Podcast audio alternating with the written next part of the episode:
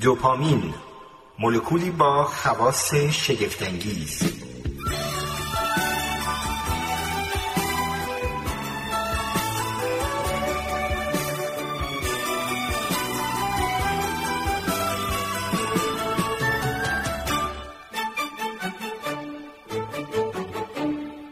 دوپامین در برابر دوپامین. تا اینجا پی بردیم که تقویت اراده امکان دارد. اینک می‌پرسیم چگونه می‌توانیم تغییرات دراز مدت و پایدار در اراده ایجاد کنیم؟ عامل مؤثر نهایی کدام است؟ برای کسانی که مسئول درمان بیماران معتاد هستند، دانستن پاسخ این سوال بسیار مهم است. اعتیاد را نمی‌شود فقط به کمک اراده درمان کرد. عوامل دیگری هم مانند داروها مورد نیاز هستند. البته داروها هم به تنهایی نمیتوانند کاری از پیش ببرند. در عمل باید ترکیبی از داروها و رواندرمانی را به کار بگیریم. هدف رواندرمانی برای معتادان آن است که یک بخش مغز را در برابر بخش دیگر آن به فعالیت وادار کنیم. بخشی از مدار آرزوی دوپامین در اعتیاد حالت بدخیم پیدا می کند و فرد معتاد به گونه‌ای غیر قابل کنترل و اجباری به مصرف بیشتر روی می آورد. پس باید این بخش را با نیرویی به همان میزان مؤثر از کار بیاندازیم. می دانیم که اراده نمی تواند چنین کاری انجام دهد. پس باید برای پیروزی در این مبارزه از منابع دیگری استفاده کنیم. دانشمندان با تحقیق گسترده اطلاعاتی به دست آوردند و آنها را در اشکال مختلف رواندرمانی مانند افزایش انگیزه، رفتار درمانی شناختی و درمان تسهیلی دوازده مرحله‌ای به کار گرفتند. در هر یک از این روش‌های رواندرمانی از ظرفیت‌ها و فرصت‌های موجود در مغز انسان برای مقابله با انگیزه‌هایی که از عدم کارکرد صحیح مدارهای آرزوی دوپامینی سرچشمه می‌گیرند استفاده می‌شود. درمان با افزایش انگیزه، دوپامین آرزو در برابر دوپامین آرزو. معتادان ولع مصرف دارند و با وجودی که بیشتر آنها می‌دانند که مصرف مواد مایه تباهی زندگی است، همچنان به مصرف مواد ادامه می‌دهند. معتادان به طور کامل زیر سلطه مواد نیستند، بلکه گرایش دو جانبه دارند. از یک طرف دلشان می‌خواهد به مصرف مواد ادامه دهند و نشئه شوند و از طرف دیگر دوست دارند از قید این وابستگی رها شوند. برای درمان باید این جنبه دوم را تقویت کرد. مثلا شاید فرد معتاد دوست داشته باشد همسر بهتری برای شریک زندگی خود یا پدر بهتری برای فرزندان خود باشد و بهتر کار کند. وقتی معتاد می‌بیند موجودی حساب بانکیش دارد مدام کمتر می‌شود، طبعاً به فکر می‌افتد که راهی برای جلوگیری از این روند و رسیدن به امنیت مالی و آرامش اقتصادی پیدا کند. فرد معتاد هر روز صبح که از خواب بلند می شود حس می کند مریض است و آرزو می کند کاش مثل سالهای گذشته عمرش دوباره سالم و شاداب می شد. البته هیچ یک از این آرزوها نمی توانند به اندازه مواد موجب تحریک ترشح دوپامین شوند، اما می توانند برای آغاز کار انگیزه های مناسبی باشند و به فرد معتاد قدرت صبر و تحمل بدهند.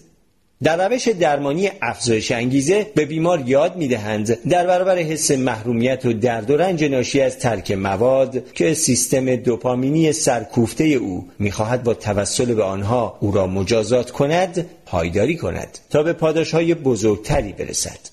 هدف درمان این است که به معتاد وعده رسیدن به یک زندگی بهتر را بدهند و شعله هوس و وسوسه را در وجودش خاموش کنند. درمانگران با این شیوه فرد معتاد را ترغیب می کنند تا درباره آرزوهای سالم خود بیشتر حرف بزند و به این ترتیب انگیزه او را در ترک افزایش می دهند.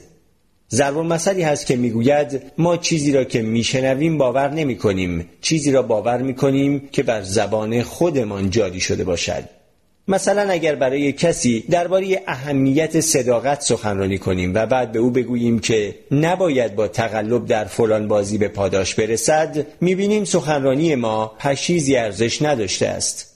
اما اگر به کسی بگوییم درباره اهمیت صداقت برای ما حرف بزند، احتمال کمتری دارد وقتی پای بازی می‌نشیند تقلب کند. روش افزایش انگیزه تا حدی بر پایه فریب است. مثلا اگر بیمار حین مصاحبه حرفی بزند که مورد تایید درمانگر باشد که به این گونه سخنان جمله‌های آغازگر تغییر می‌گوییم، همان خط صحبت را ادامه می‌دهد. مثلا فرض کنید بیمار می‌گوید گاهی که شب‌ها الکل می‌خورم، صبح حال ندارم از جایم بلند شوم. در اینجا درمانگر او را تشویق و تایید می‌کند. اما اگر بیمار حرفی بزند که خلاف ایجاد تغییر مثبت باشد، مثلا بگوید چون روزها سخت کار میکنم حق دارم شبها کمی مواد بزنم و بیخیال باشم، درمانگر سکوت میکند، چون اگر بخواهد رو در روی بیمار بایستد او حرفها و دلیلهای دیگری را پیش میکشد و بحث کش پیدا میکند. در این گونه موارد بهتر است درمانگر موضوع بحث را عوض کند. بیماران معمولاً به این ترفند پی میبرند و در واقع درمانگر با این تکنیک دفاع آگاهانه بیمار را دور میزند و میتواند بخش عمده زمان صحبت را به همان سخنان آغازگر تغییر اختصاص دهد. رفتار درمانی شناختی، دوپامین کنترل در برابر دوپامین آرزو. زیرک بودن بهتر از نیرومند بودن است. درمانگر در رفتار درمانی شناختی به جای آنکه فقط به قدرت اراده فرد تکیه کند، میکوشد از توانایی سیستم دوپامین کنترل برای شکست دادن دوپامین آرزو استفاده کند.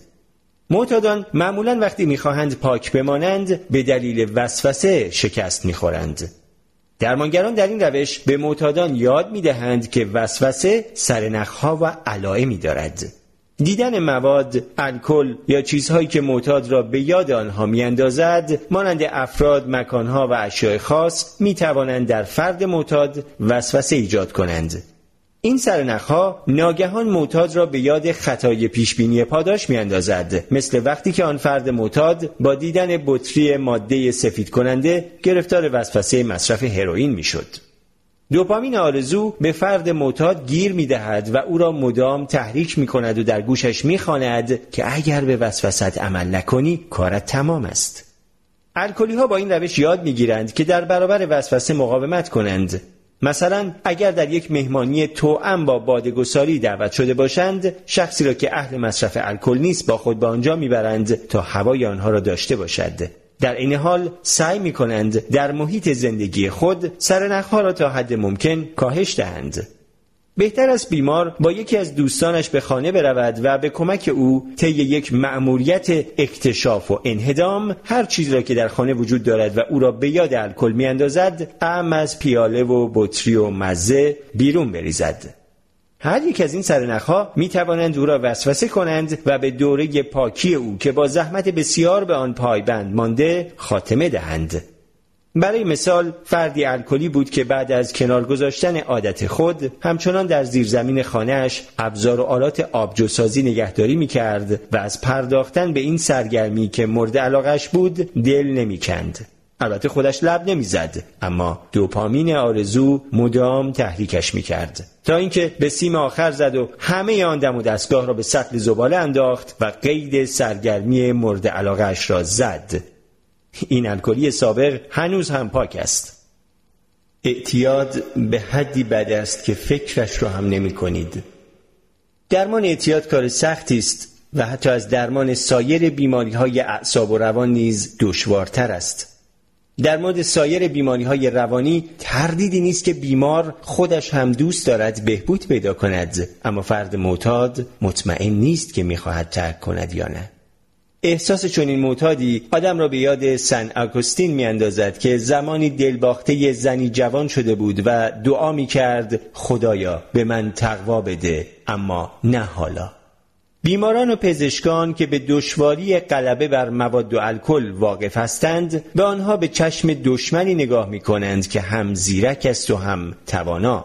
یکی از ترفندهای این دشمن استفاده از محرک‌های ایجاد کننده وسوسه مانند حضور دوستان در مهمانی، جام بلور و بطری بازکن و چاقوی برش لیموترش است.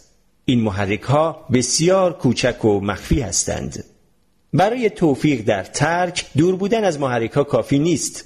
دانشمندان اخیراً به یکی از تاکتیک‌های غیرمنتظره و ترسناک این دشمن پی بردند.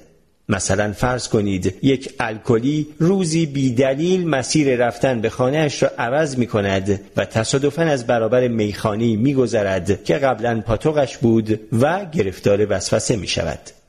در جلسه بعد وقتی با درمانگرش درباره لغزشی که پیش آمده حرف می‌زند، می‌گوید خودم هم نمی‌دانم چطور شد.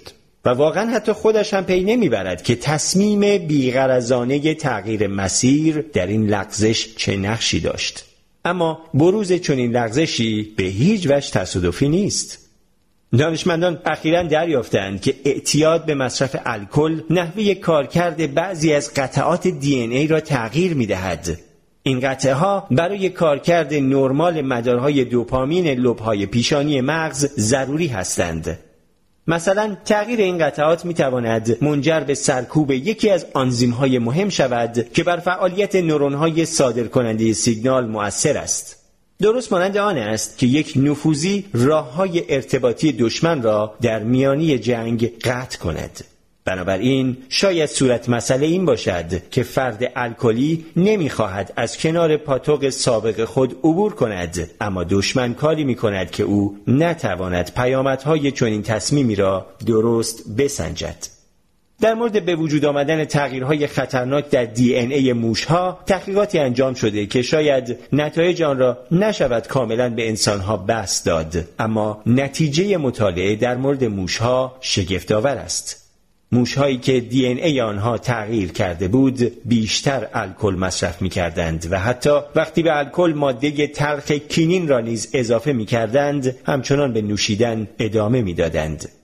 این یافته‌ها نشان می‌دهد که تغییر دی ان ای باعث می‌شود الکلی‌ها بدون توجه به پیامدهای نامطلوب مصرف الکل راه خود را ادامه دهند. البته الکلی‌ها می‌توانند بر اعتیاد خود غلبه کنند، اما معیوب شدن مدار دوپامین کنترل توانایی آنها را برای مقابله با محرک‌های مدار آرزوی دوپامین تضعیف می‌کند.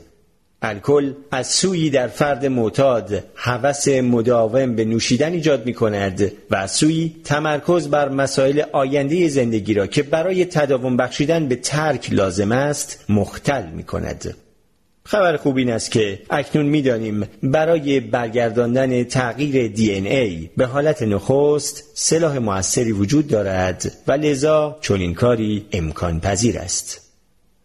درمان تسهیل دوازده مرحله‌ای، سیستم اینجا و اکنون در برابر دوپامین آرزو. تاکنون انجمن الکلی‌های گمنام موفق‌ترین گروه خودیاری جهان در زمینه ترک الکل بوده است، اما همه نمی‌توانند عضو آن شوند، چرا که لازمه عضویت در این گروه آن است که فرد بپذیرد الکلیست و بسیاری از این برچسب بیزارند. از طرفی این گروه بر پایه اعتقاد نوعی قدرت برتر الهی تدوین شده و بسیاری چنین اعتقادی ندارند. برای عضویت در چنین گروهی فرد باید داستان اعتیاد خود را برای دیگر اعضا بازگو کند و این کار برای خیلی‌ها ناراحت کننده یا حتی غیر ممکن است. البته اگر کسی بتواند از پس انجام این کار برآید، برایش مفید خواهد بود. غلبه بر اعتیاد مبارزه‌ای دراز مدت است که باید تا پایان عمر ادامه یابد. اگر این نکته را قبول کنیم، پی میبریم که عضویت در انجمن الکلی‌های گمنام نسبت به درمان دارویی فوایدی هم دارد. این انجمن آزاد است و در تمام دنیا وجود دارد و به ویژه در شهرهای بزرگ تعداد زیادی از الکلی‌ها در آن شرکت می‌کنند و روزها و شبها دور هم جمع می‌شوند. انجمن الکلی‌های گمنام بیشتر نوعی همگروهی است تا درمان. در این انجمن هر عضو از طریق تماس با سایر اعضای گروه و ارتباط با قدرت متعالی به تدریج بهبود می‌یابد. در این گروه‌ها بخش اجتماعی مغز با استفاده از پیام‌رسان‌های عصبی سیستم اینجا و اکنون با سایر افراد ارتباط برقرار می‌کند. کمتر رابطه‌ای در جهان تا این حد پرقدرت و محکم است. طبق بررسی الکسا که یک شرکت تحلیلگر اینترنتی است، بعد از گوگل و فیسبوک دومین سایت پرمراجعه اینترنتی است، حالا که یکی از مشهورترین سایت‌های هرزنگاری از این حیث در مقام شصت و هفتم جدول قرار می‌گیرد. پس می توانیم به استعداد بشر برای ایستادگی در برابر فعالیت‌های ناسالم مدارهای دوپامین آرزو امیدوار باشیم. اعضای انجمن الکلی‌های گمنام شماره تلفن خود را آزادانه در اختیار می‌گذارند تا افرادی که با این مشکل دست و پنجه نرم می‌کنند بتوانند خیلی راحت حمایت و تشویق لازم را دریافت کنند. در این انجمن اگر یکی از اعضا دچار لغزش و بازگشتن شود کسی او را محکوم نمی‌کند، اما آن عضو پیش خود فکر می‌کند و به این نتیجه می‌رسد که مایه شرمساری سایر اعضا شده است. به این ترتیب احساس گناه مربوط به سیستم اینجا و اکنون انگیزه نیرومندی برای پیشگیری از لغزش‌های بعدی فراهم می‌کند. نکته‌ای که مادران با آن خوب آشنا هستند، ترکیب حمایت عاطفی و تهدید نهفته در انجام گناه بسیاری از معتادها را تا مدتی طولانی پاک نگه می‌دارد. مثال بارزتری از مقابله با اعتیاد از راه فعال کردن سیستم اینجا و اکنون در برابر فعالیت دوپامین ترک اعتیاد به سیگار در زنان باردار به دلیل بالا بودن میزان پاداش دریافتی است. دکتر سوئن آماسی وابسته به انجمن سلامت زنان از دانشگاه نورث وسترن که مطالعات عمیقی در این باره انجام داده میگوید این زنان راه درازی را که فرد سیگاری باید طی کند تا به ترک برسد یک شبه طی میکنند. این وضعیت همدلی سیستم اینجا و اکنون با جنین در حال تکامل به حدی نیرومند است که بسیاری از زنان ناگهان به خط پایان میرسند و بدون آنکه تلاش آگاهانه‌ای انجام دهند سیگار را کنار میگذارند. وقتی منطق دوپامین که میگوید تو با سیگار کشیدن داری فقط به خودت صدمه میزنی و بس از کار بیفتد، راه برای سازگاری سریع و دوباره در سیستم اینجا و اکنون و برقراری تعادلی جدید هموار می شود. هدف سیستم دوپامین به طور کلی ارتقاء فرصتها و امکانهای آینده فرد است. در این سیستم علاوه بر آرزو و انگیزه که عامل پویش آن هستند، مدار دقیق‌تری هم وجود دارد که به فرد قدرت تفکر درباره مسائل درازمدت، برنامه‌ریزی و کاربرد مفاهیم انتزاعی مانند ریاضیات، استدلال و منطق را می‌دهد. نگاه به آینده دور می‌تواند فرد را برای غلبه بر چالش‌هایی که پیش رو دارد سرسخت کند. به این ترتیب فرد قادر است کارهایی را که نیاز به تلاش طولانی دارند مانند تحصیل یا پرواز به کره ماه انجام دهد. همچنین سیستم دوپامین می تواند به ما قدرت مقابله با هوس‌های لذت جویانه‌ای را بدهد که از مدار آرزو سرچشمه می گیرند. یعنی این سیستم تمایل به ارضاء آنی امیال را سرکوب می کند تا فرد در آینده به پاداش بزرگتری دست یابد. مدار کنترل برای نیل به این هدف عواطف مربوط به اینجا و اکنون را مهار می کند و به فرد اجازه می دهد با منطقی سرد و عقلانی بیاندیشد و اگر لازم باشد رفاه کنونی کسی را فدای رسیدن دیگران به سود کند. مدار کنترل بسیار ماهرانه رفتار می کند. گاهی مستقیم به پیش می رود و با تکیه بر اعتماد به نفس بر مشکل چیره می شود و گاهی رفتاری فروتنانه پیشه می کند و دیگران را نیز به همکاری وادار می کند و با افزایش توانایی امور باعث می شود بتوانیم کارها را به انجام برسانیم و به اهداف خود برسیم. دوپامین هم فرد را به آرزوهایش نزدیک می کند و هم او را مسلط می کند. دوپامین کاری می کند که فرد بر محیط خود و سایر اعضای گونه انسان چیره شود، اما دامنه این سلطه از حدود جهان نیز فراتر می رود و به خلق دنیاهایی کاملا نوین و شگفت‌آور می انجامد. دنیاهایی که شاید فقط یک نابغه یا یک دیوانه قادر به آفرینش آن باشد. خلاقیت و جنون. خلاقیت یعنی مربوط دانستن چیزهای به ظاهر نامربوط. ذهن خلاق تواناترین نیروی موجود در کره زمین است. هیچ چاه نفت یا معدن طلا یا مزرعه پهناوری نمیتواند از نظر تولید ثروت به پای یک ایده خلاقانه برسد. خلاقیت بهترین حالت فعالیت مغز و بیماری روانی درست نقطه مقابل آن است. در بیماری روانی مغز نمیتواند از اداره ساده ترین چالش های زندگی روزمره نیز برآید. با این همه جنون و نبوغ یا بهترین و بدترین حالت های کارکرد مغز هر دو وابسته به دوپامین هستند. به همین دلیل اساس شیمیایی جنون و نبوغ بیش از فعالیت های عادی مغز به هم نزدیکند. رابطه جنون و نبوغ چیست؟ و این رابطه چه نکاتی را درباره آنها فاش می کند؟ اسکیزوفرنی نوعی بیماری روانی است که در آن بیمار دچار توهم و هذیان می شود.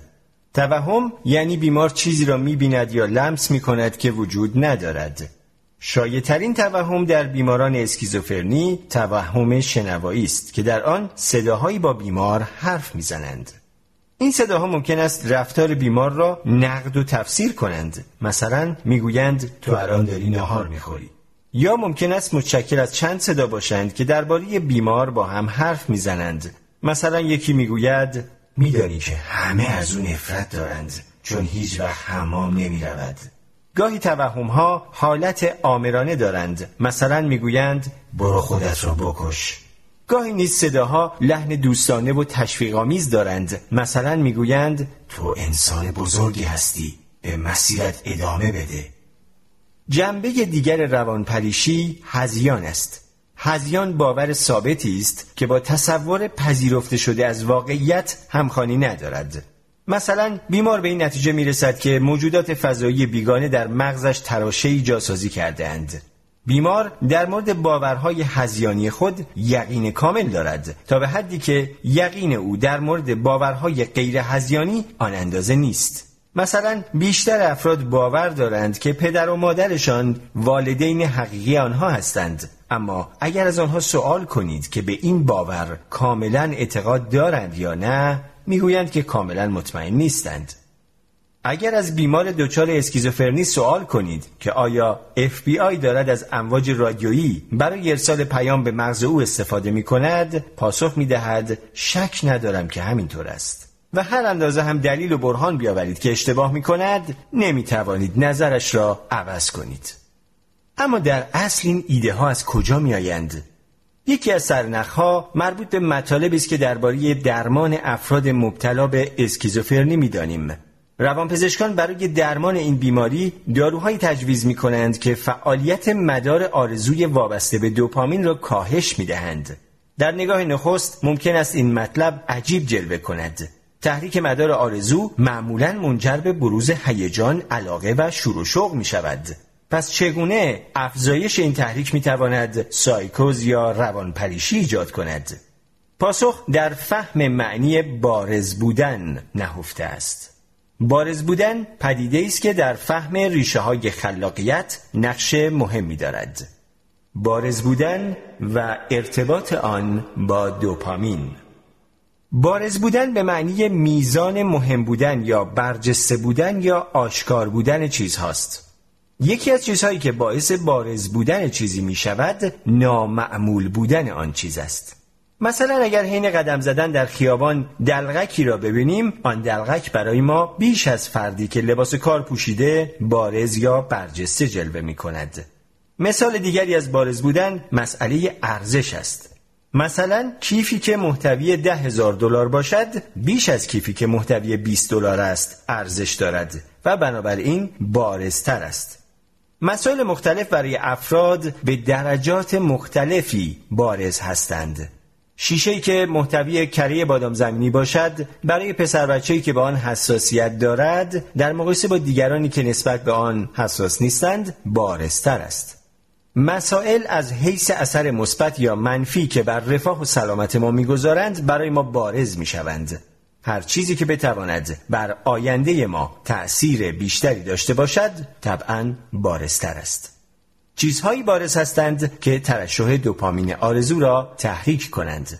این چیزها برای ما پیامی ارسال می کنند. توجه کن، حواست را جمع کن، این مسئله مهمی است. بروز اتصالی در مدارهای مغز که منجر به روانپریشی می شود. اگر کارکرد بارز بودن بدون آنکه اتفاق مهمی در میان باشد فعال شود چه پیش می آید؟ فرض کنید دارید اخبار تماشا می کنید. گوینده دارد درباره یکی از برنامه‌های جاسوسی حرف می زند. ناگهان مدار توجه مغز بی دلیل فعال می شود و فکر می کنید شاید خبر به نوعی به شما مربوط باشد. بارز بودن زیاد یا بارز شدن در زمان نامناسب می تواند هذیان به وجود آورد و در چنین شرایطی است که واقعه محرک از ابهام به اهمیت می رسد. یکی از هذیان‌های شایع بیماران اسکیزوفرنی این است که معتقدند افراد روی صفحه تلویزیون دارند با آنها حرف می‌زنند. هذیان شایع دیگر آنها این است که فکر می‌کنند اف بی آی یا کا جی بی یا سرویس‌های جاسوسی دیگر آنها را تحت نظر دارند. یکی از این بیماران وقتی علامت ایست را دید فکر کرد این پیامی است از جانب مادرش که می‌خواهد به او بگوید این همه به زنها نگاه نکن. بیمار دیگر وقتی خودروی قرمزی را دید که نزدیک آپارتمانش توقف کرده بود تصور کرد روانپزشکش با این کار خواسته محبتش را به او نشان دهد. از طرفی اشخاصی که روانپریش هم نیستند ممکن است برای چیزهایی مانند گربه سیاه یا عدد سیزده اهمیت خاصی قائل شوند. آیا خرافه شکل خفیفتری از هذیان است یا نوعی انتخاب است؟ تحقیقات نشان می‌دهد که افراد علاقه‌مند به خرافات دارای صفات دوپامینی هستند. بنابراین احتمالاً تمایل به پذیرش خرافات از جانب برخی از افراد دارای زمینه ارثی است. در میزان بارز بودن چیزها برای افراد مختلف تفاوت زیادی وجود دارد. چیزهایی نیز هستند که در نظر همه بی اهمیت و غیر بارز هستند، چون توجه به همه جزئیات دنیا عملاً امکان ناپذیر است. هجوم اطلاعات به مغز. در اسکیزوفرنی مدارهای مغز اتصالی پیدا می کنند و بیمار به بسیاری از مسائل معمول که باید نادیده گرفته شوند بیش از حد بها می دهد یا به عبارتی آنها را برجسته و بارز می کند. نام دیگر این پدیده بازداری نهفته پایین است. معمولاً واژه نهفته برای تشریح چیزهایی به کار می رود که پنهان هستند، مثل استعداد نهفته برای موسیقی یا تقاضای نهفته برای خودروهای پرنده. اما کاربرد این واژه در اصطلاح بازداری نهفته کمی متفاوت است. مغز چیزهایی را که برای ما اهمیت ندارند پنهان می کند. ما به چیزهایی که مهم نباشند توجه نمی کنیم، زیرا توجه بیهوده به انبوه مسائل پیرامون مایه اتلاف وقت و انرژی است. مثلا اگر حین قدم زدن در خیابان حواس ما به در و پنجره تمیز منازل و مغازه ها باشد، ممکن است تابلوی ایست برای عابر پیاده را سر تقاطع نبینیم. اگر نزدیک ایستگاه آتش نشانی زندگی می کنیم، مغز ما می داند که نباید به صدای آژیر توجه کنیم. اما شخصی که برای نخستین بار به منزل ما آمده ممکن است بپرسد این صدای چی بود؟ و ما ممکن است بگوییم کدوم صدا؟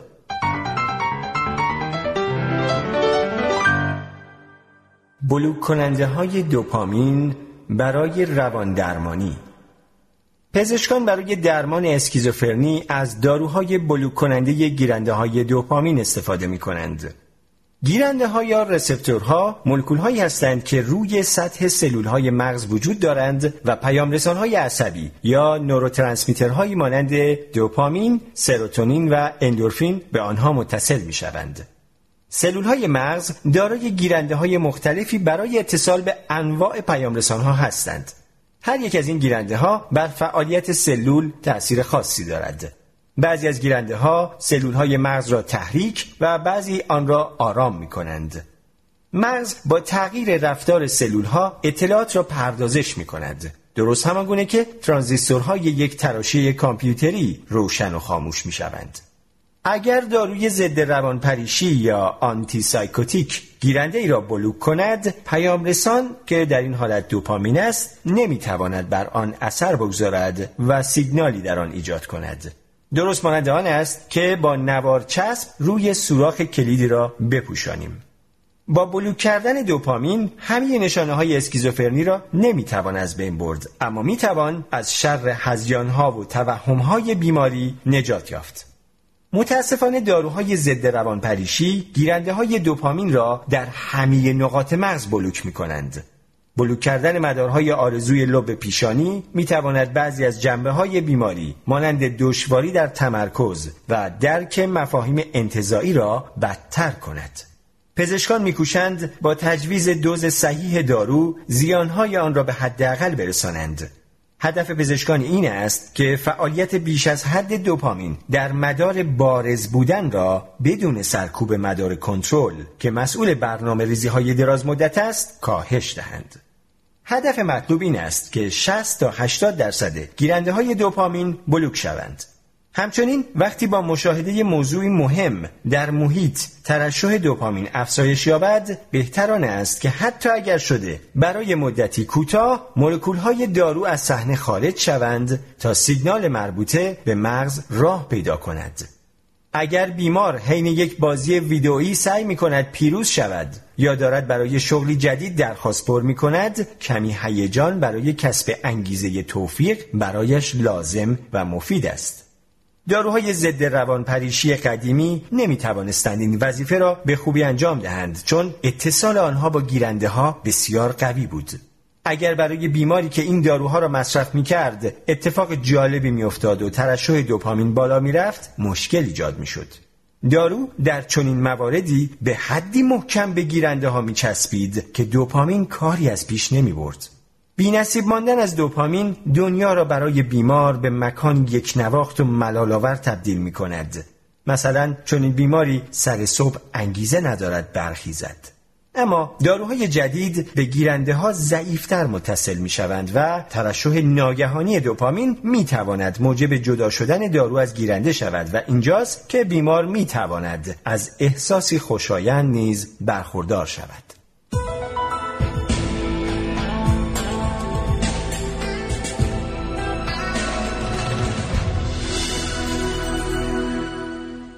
گاهی محیط به اندازه آکنده از اطلاعات جدید است که بازداری نهفته مغز نمیتواند به درستی تشخیص دهد که کدام یک مهمتر هستند. این حالت بسته به موقعیتی که فرد در آن است میتواند ترسناک یا شاد باشد.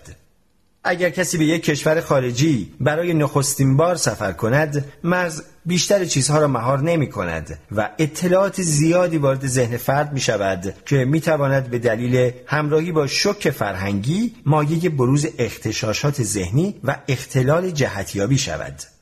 یکی از نویسندگان مشهور به نام آدام هوشیلد در توصیف این وضعیت می نویسد: وقتی به کشوری متفاوت سفر می کنم به چیزهای بیشتری توجه می کنم. مثل این است که داروی محرکی مصرف کردم و میتوانم چیزهایی را ببینم که در سایر اوقات معمولاً به سادگی از کنارشان میگذرم. در این حالت احساس سرزندگی و نشاط میکنم. اما پس از مدتی محیط جدید برای فرد آشنا و معمولی میشود و او ضمن سازگاری بر آن تسلط مییابد. به این ترتیب چیزهایی که در زندگی تأثیر دارند از چیزهای بی اثر جدا میشوند. یعنی بازداری نهفته فعال می شود و فرد در محیط جدیدی که در آن به سر می برد احساس آرامش و اعتماد به نفس می کند. اما اگر فرد نتواند اینگونه با محیط سازگار شود چه پیش می آید؟ اگر محیط های آشنا همواره برای او بیگانه جلوه کنند چه می شود؟ مبتلایان به اسکیزوفرنی همین مشکل را دارند. اشکال ضعیفتری از بازداری نهفته پایین را در هنرهای خلاق می‌بینیم. در اینجا مثالی از داستان‌های کلاسیک کودکان ذکر می‌کنیم. وینی یا همان پوخرسه که شاعر است، شعری را درباره ببر برای دوست کوچکش پیگلت می‌خواند. پیگلت حیوانی ترسوست و می‌پرسد: این ببر وزن و قد و هیکلش چقدری بود؟ پو فکری می کند و جواب می دهد: وزن و قد و هیکلش مهم نبود. اصل کار این بود که خیلی خوب جست و شست و دست می زد. بعد پرسید: پیگلت جان، از این شعر خوشت اومد؟ پیگلت گفت: از همه جاش خوشم اومد غیر از جست و شست و دست. پو گفت: چون قافیه تنگ آید شاعر به جفنگ آید. اساس شعر گفتن اینه که باید همه چیز رو ردیف کنی. شاید در مغز نوعی آشفتگی وجود داشته باشد که بخش‌های منطقی‌تر مغز باید آن را به نحوی مهار کنند. اما این آشفتگی دارای مزایایی نیز هست.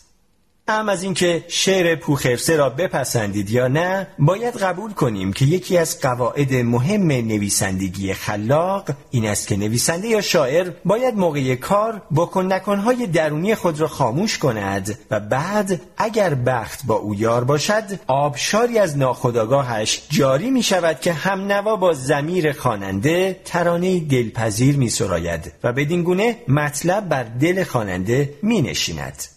در اینجا مطلبی از قول یکی از مبتلایان به اسکیزوفرنی می‌آوریم که می‌تواند گرایش آسیب شناختی به ردیف کردن چیزها را بیشتر نشان دهد. دندون تلویزیون رفت تو مخم. اونا آدمو غافلگیر میکنن و یه سوزن فرو میکنن تو سر آدم، بعد تا سالها به فکر آدم دسترسی دارن و به حرفای ذهن آدم گوش میکنن. من اینو نمیدونستم، اما اونا واقعا این وسیله جالب و گرون قیمتو دارن. اونا به من گفتن ما سر شما رو مدام وارسی میکنیم. مثلا اگه ضربه‌ای به سرتون بخوره و جریان الکتریکی فرق سرتون تغییر کنه، ما هواتون رو داریم. این وضع درست مثل فلج مغزیه. در این مثال گوینده نمیتواند هیچ چیزی را سر جای خودش بگوید. به محض اینکه افکار وارد ذهنش میشود، بدون هیچ پردازشی به کلام تبدیل میشوند. ما معمولاً مطالبی را که می‌خواهیم بگوییم به دقت انتخاب می‌کنیم تا از گفتار ناخوشایند و غیر منطقی دوری کنیم و در این حال پیش از شروع یک جمله جدید جمله قبلی را تمام می‌کنیم. اگر به نقل قولی که آمد دقت کنیم، شاید پی بردن به آنچه گوینده می‌خواهد انتقال دهد دشوار باشد.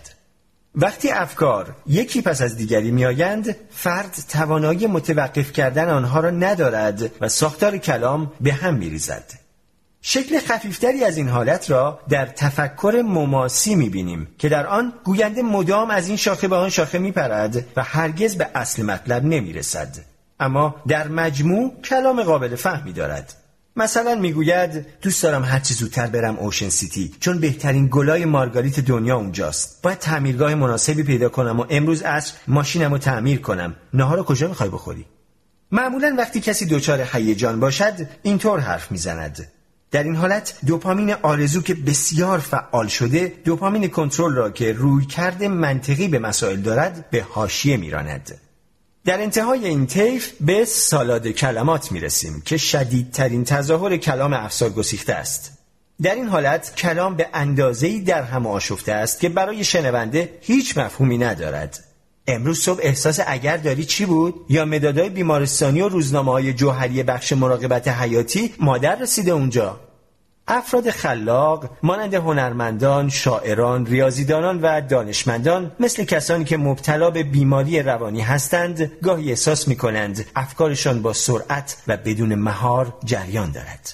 آدم‌ها برای شکل‌گیری تفکر خلاق لازم است تفسیرهای رایج جهان را کنار بگذارند و به مسائل از دیدگاه جدیدی بنگرند. به عبارتی، افرادی که به تفکر خلاق روی می‌آورند باید بتوانند مدلی از واقعیت را که در ذهن دارند در هم بشکنند تا به درک نوینی برسند. اما این مدل چیست و چرا انسان‌ها اصولاً به مدل سازی نیاز دارند؟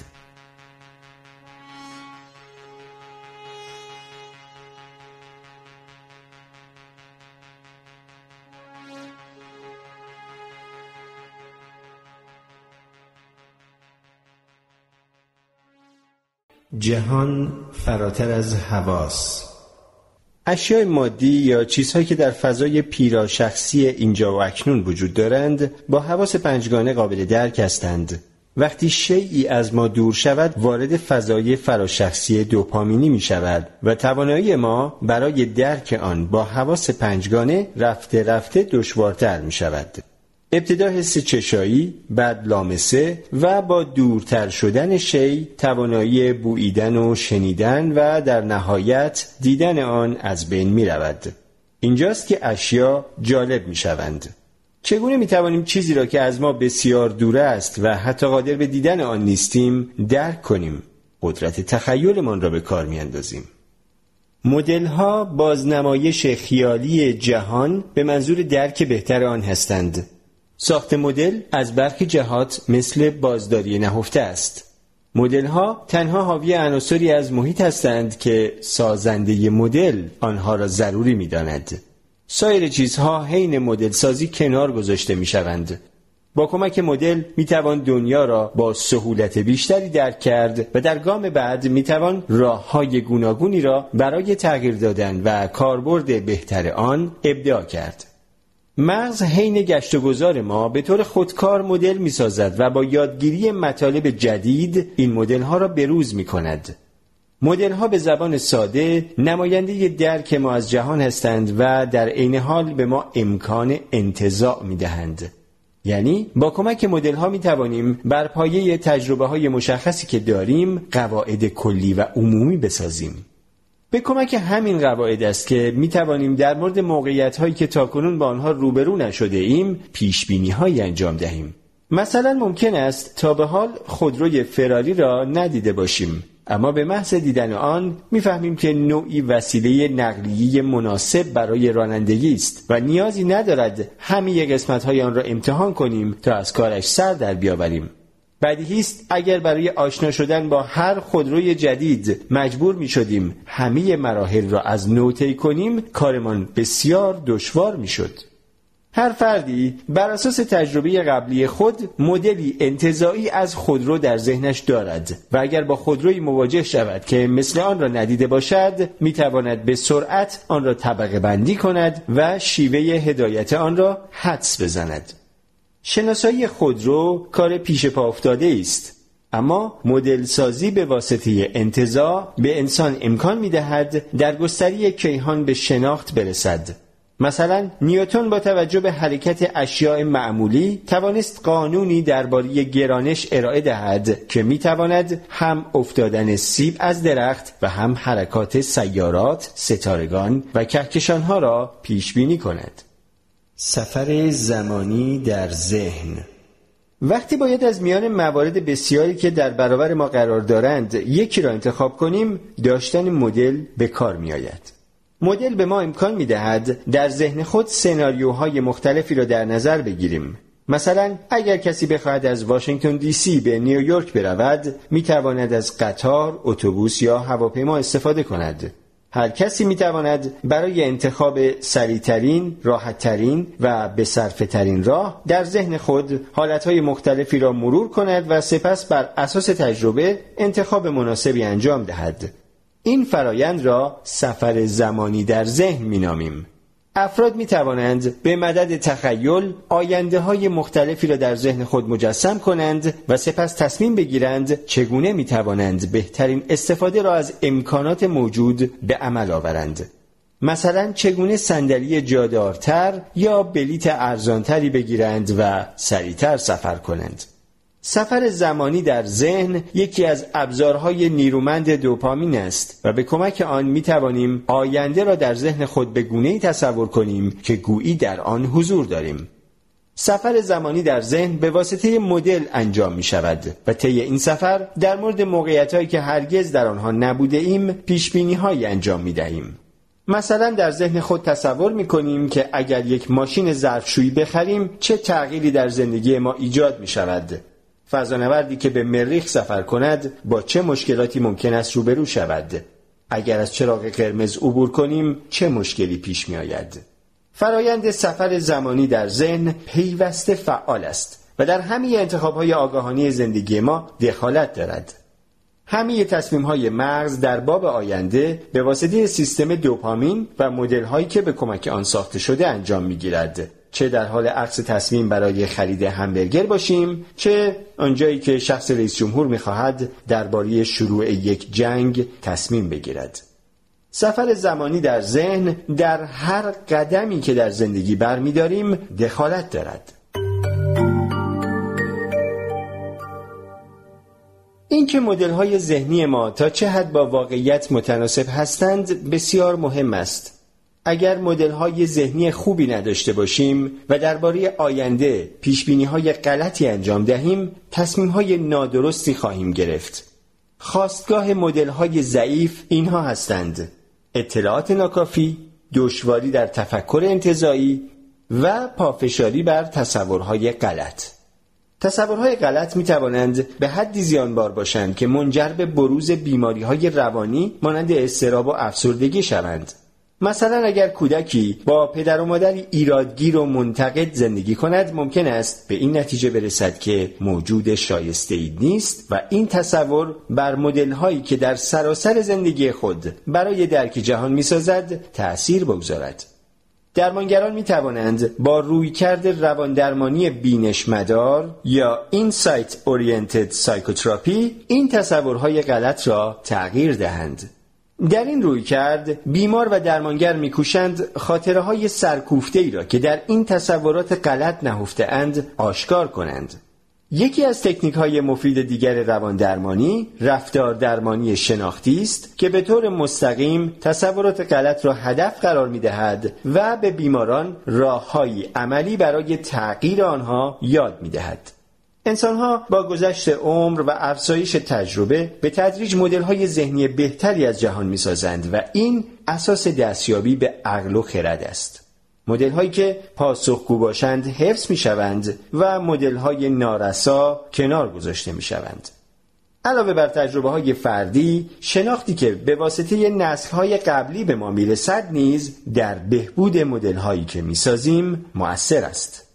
خرد گروهی که در قالب پندها و مثلها جلوه‌گر می‌شود، مانند کار از محکم کاری عیب نمی‌کنه یا علاج واقعه را قبل از وقوع باید کرد، در کنار شناختی که با مطالعه آثار دانشمندان و فلاسفه به دست می‌آید، در مدل‌سازی ذهنی راهنمای ما هستند. در همشکستن مدل‌ها ابتدای مسیر خلاقیت. کسی که چکش در دست دارد همه چیز را به شکل میخ می‌بیند. مدل‌ها ابزارهای مفیدی هستند، اما زیان‌هایی نیز دارند. مدل‌ها سبب می‌شوند در چارچوب خاصی فکر کنیم و گاه نتوانیم از فرصت‌هایی که برای پیشرفت داریم درست استفاده کنیم. مثلا همه می‌دانیم کامپیوتر برای آنکه درست کار کند نیاز به سیستم عامل دارد که برنامه‌نویس آن را تدوین می‌کند.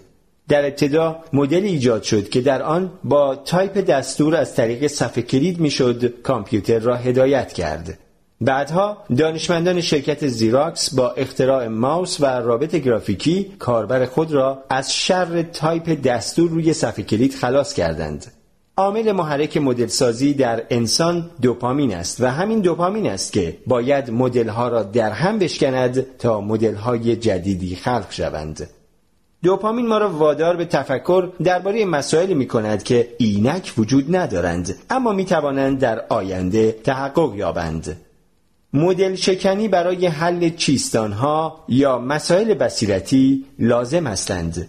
در این موارد فرد باید مدل‌های ذهنی قبلی خود را کنار بگذارد و مسئله را از دیدگاه جدیدی بررسی کند. مثلا به این چیستان توجه کنید: در چاه هستم اما در ماه نیستم، در چرخ هستم اما در برق نیستم. اگر این چیستان را قبلا نشنیده باشید یا اگر دارای بازداری نهفته پایینی نباشید، احتمالاً نمیتوانید حدس بزنید که پاسخ حرف چه است. این معما ذهن ما را به سوی مسائلی منحرف می کند که ربطی با حروف تشکیل دهنده کلمات ندارند. این یکی نیز معمای مربوط به چند دهه قبل است که برای یافتن جواب آن باید تا حد زیادی مدل شکنی کرد. امروزه حل این معما اندکی آسان‌تر است. پدر و پسری درگیر تصادف خودرو می‌شوند. پدر بلافاصله می‌میرد. پسر را به نزدیکترین بیمارستان می‌برند. جراح می‌گوید من نمی‌توانم این مریض را عمل کنم چون پسر خودم است. چطور چنین چیزی امکان دارد؟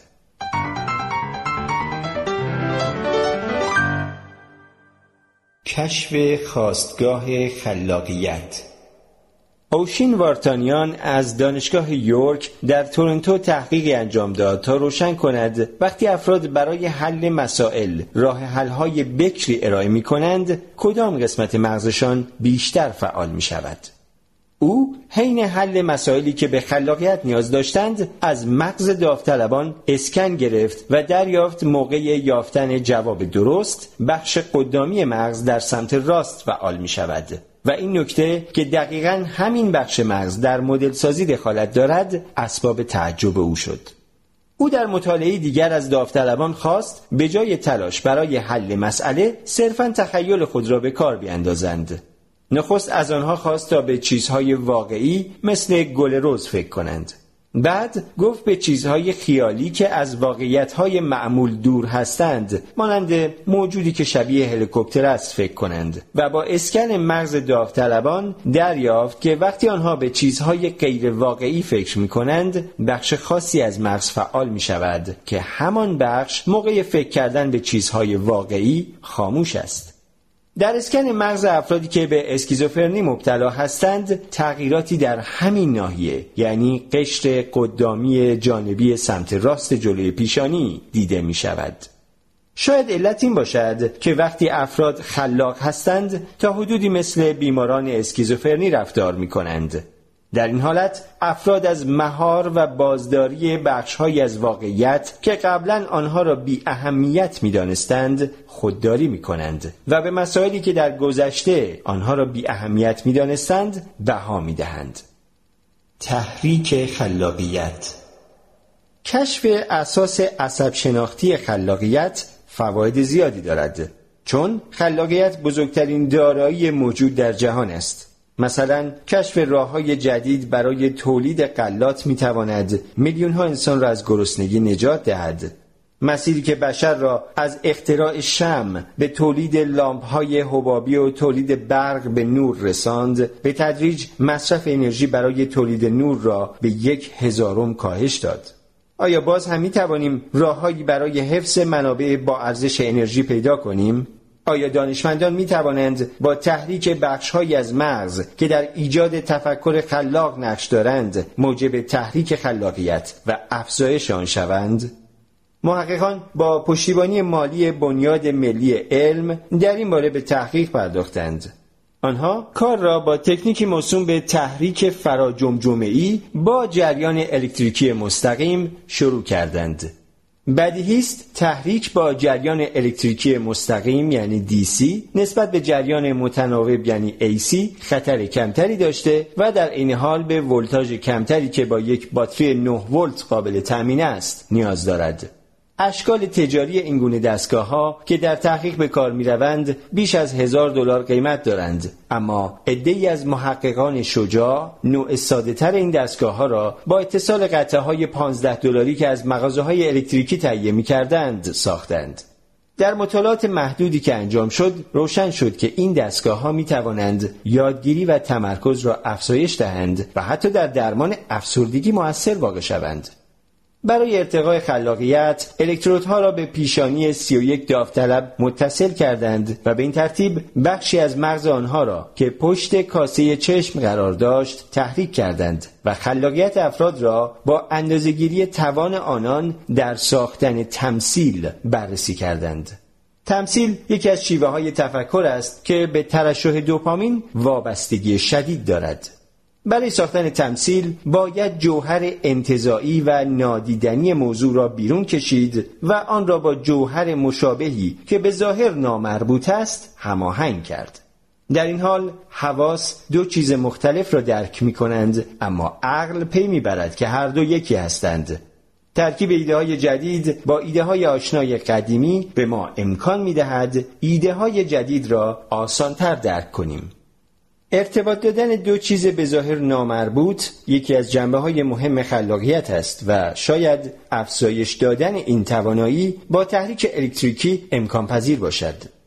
در عمل داوطلبانی که به جای تحریک خیالی تحریک الکتریکی واقعی دریافت کرده بودند مقایسه‌های نامعمول‌تری انجام دادند، یعنی مقایسه بین چیزهایی که شباهت چندانی نداشتند. در این حال این مقایسه های خلاقانه به اندازه مقایسه های داوطلبانی که تحریک الکتریکی نگرفته بودند دقیق بودند. داروهای محرک ترشح دوپامین نیز همین خاصیت را دارند. برخی از بیمارانی که برای درمان پارکینسون داروهای محرک ترشح دوپامین میخورند مبتلا به وسواس و اجبار میشوند و در برخی از این بیماران نیز خلاقیت افزایش مییابد. یکی از این بیماران که در خانواده‌ای ادیب بار آمده بود اما هرگز دست به قلم نبرده بود و نوشته خلاقانه‌ای از خود به جا نگذاشته بود، پس از مصرف داروهای محرک دوپامین شعری نوشت که در انجمن بین‌المللی شاعران جایزه نخست همان سال را گرفت. نقاشانی که داروهای ضد پارکینسون مصرف می‌کنند رنگ‌های شاد و زنده را بیشتر به کار می‌برند.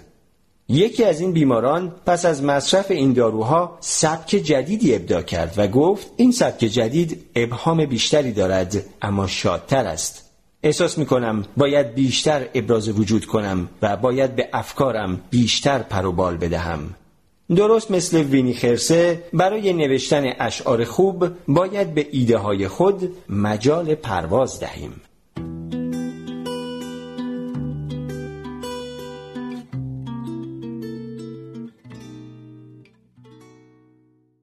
رویاها، جایی که جنون و خلاقیت یکی می شوند. عده کمی از انسانها دیوانه یا نابغه هستند، اما بیشتر ما با حد وسط این طیف یعنی رویا آشنا هستیم.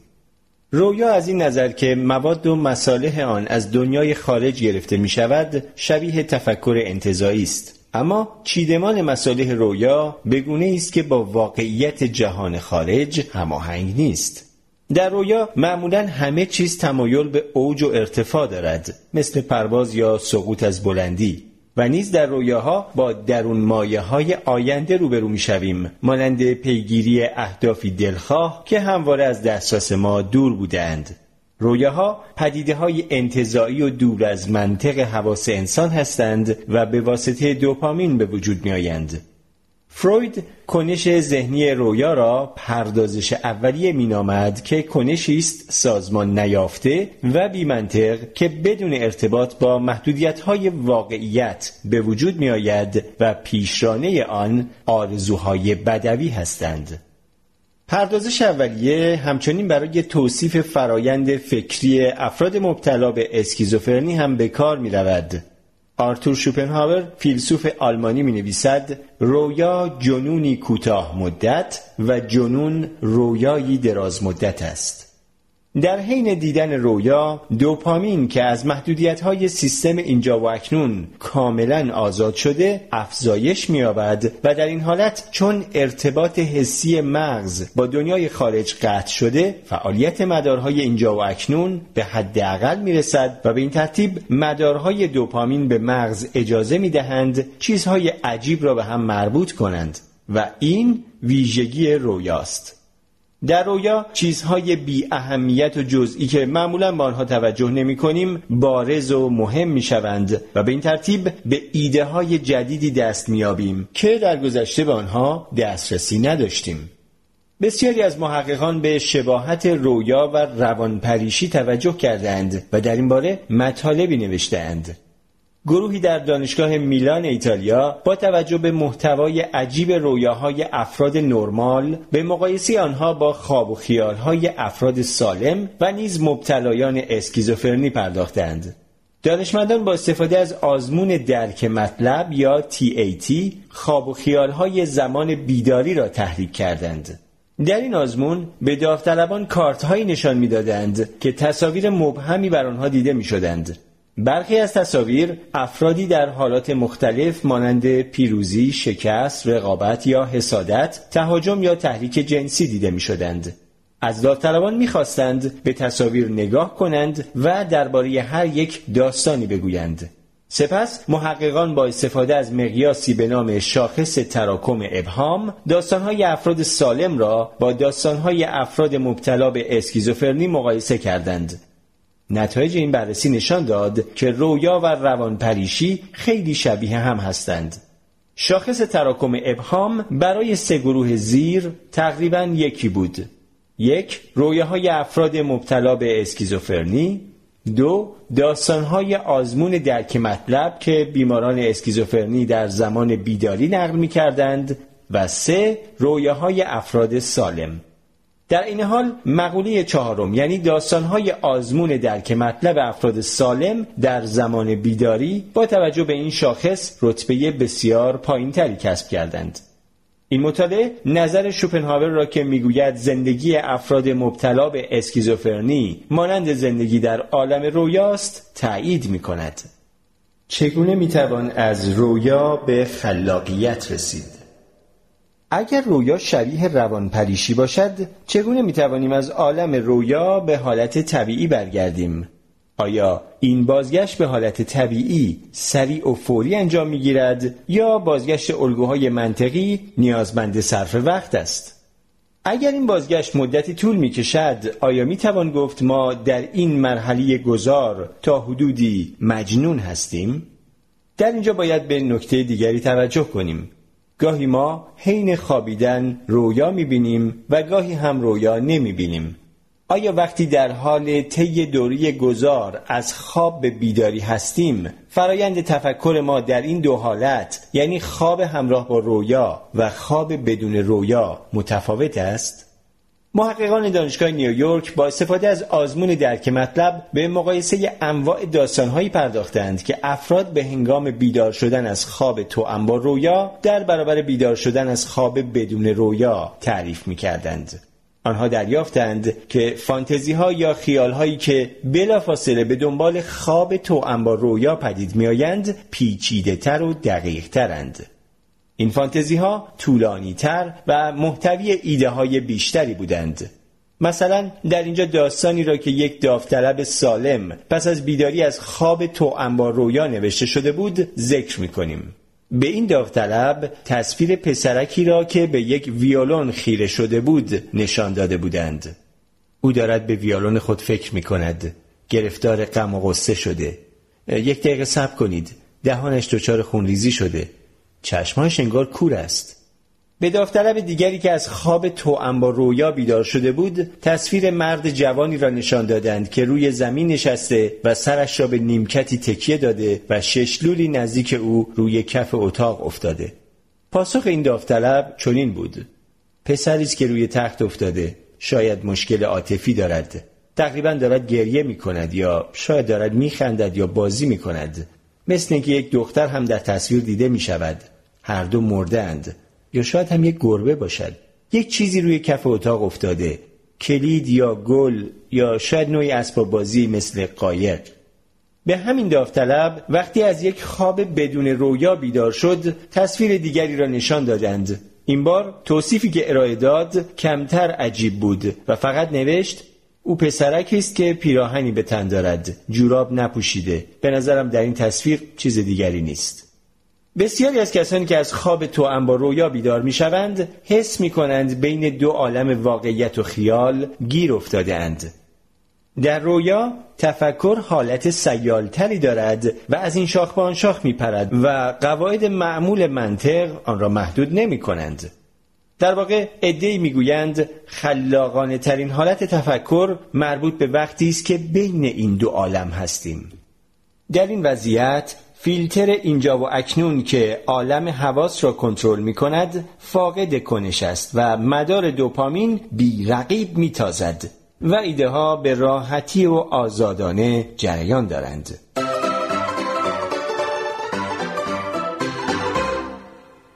فردریش آگوست ککوله با کشف ساختار حلقوی بنزن که در آن زمان ماده صنعتی مهمی بود به شهرت رسید.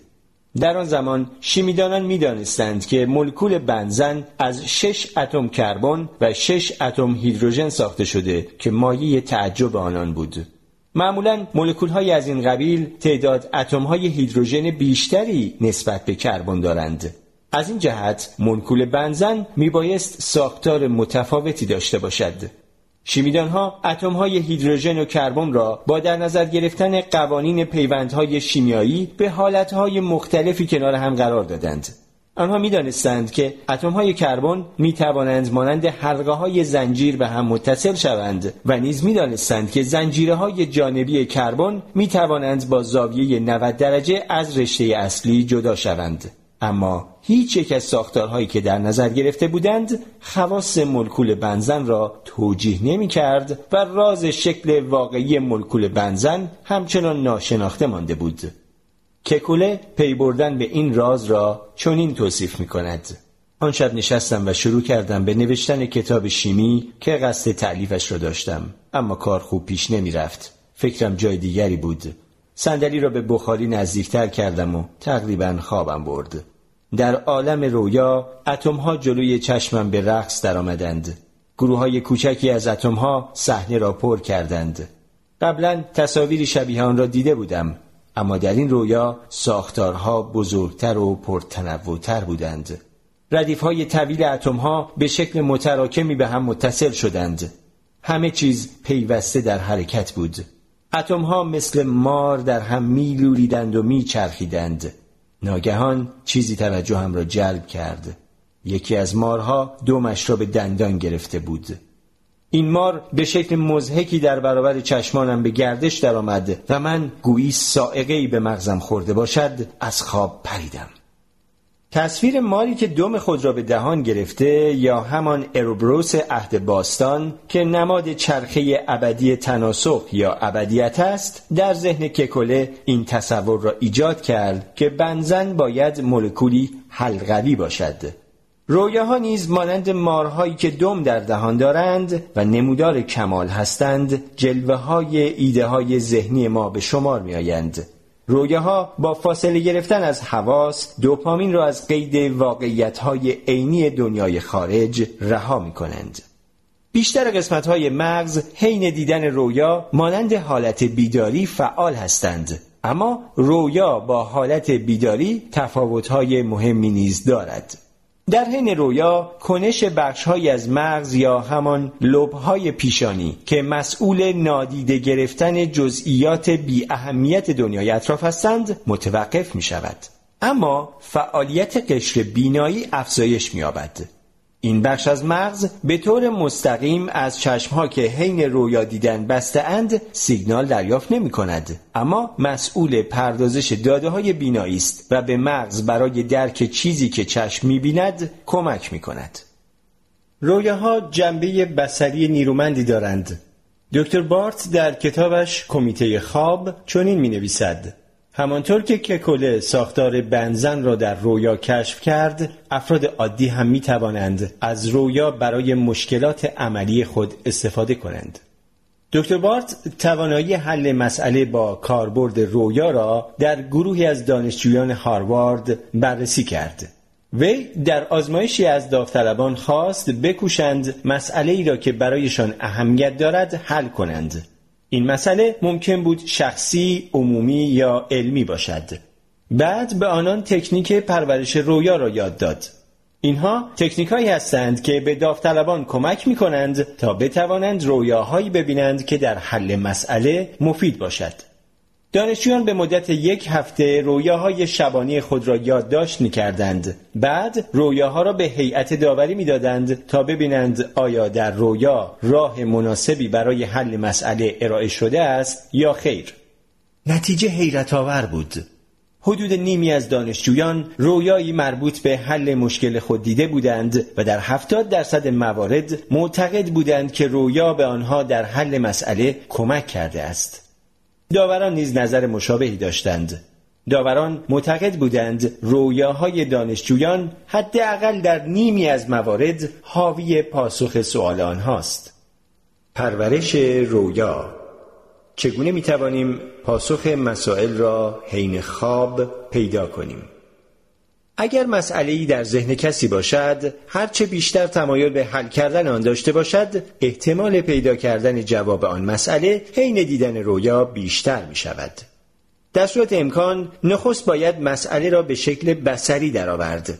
اگر مسئله مربوط به یک رابطه انسانی است، باید شخصی را که رابطه مربوط به اوست در ذهن خود مجسم کنیم. اگر در پی کسب الهام هستیم، باید به صفحه کاغذ سفیدی فکر کنیم. اگر درگیر پروژه‌ای باشیم، باید شیئی را که نماینده آن پروژه است در ذهن خود مجسم کنیم. بعد باید چنین تصویری را تا زمان خواب در ذهن خود نگاه داریم. باید کنار محل خواب خود قلم و کاغذ بگذاریم و به محض بیدار شدن رویای خود را، اعم از اینکه به مسئله ربط داشته یا نداشته باشد، ثبت کنیم. رویاها می توانند فریبنده باشند و در عین حال شاید جواب را در خود داشته باشند. باید به محض بیدار شدن رویا را بنویسیم، چون کافی است به چیز دیگری فکر کنیم و ظرف چند ثانیه رویا فراموش می شود. بارها شده افراد حین خوابیدن رویایی پرمعنا دیدند و یک دقیقه پس از بیداری همه آن را از یاد بردند.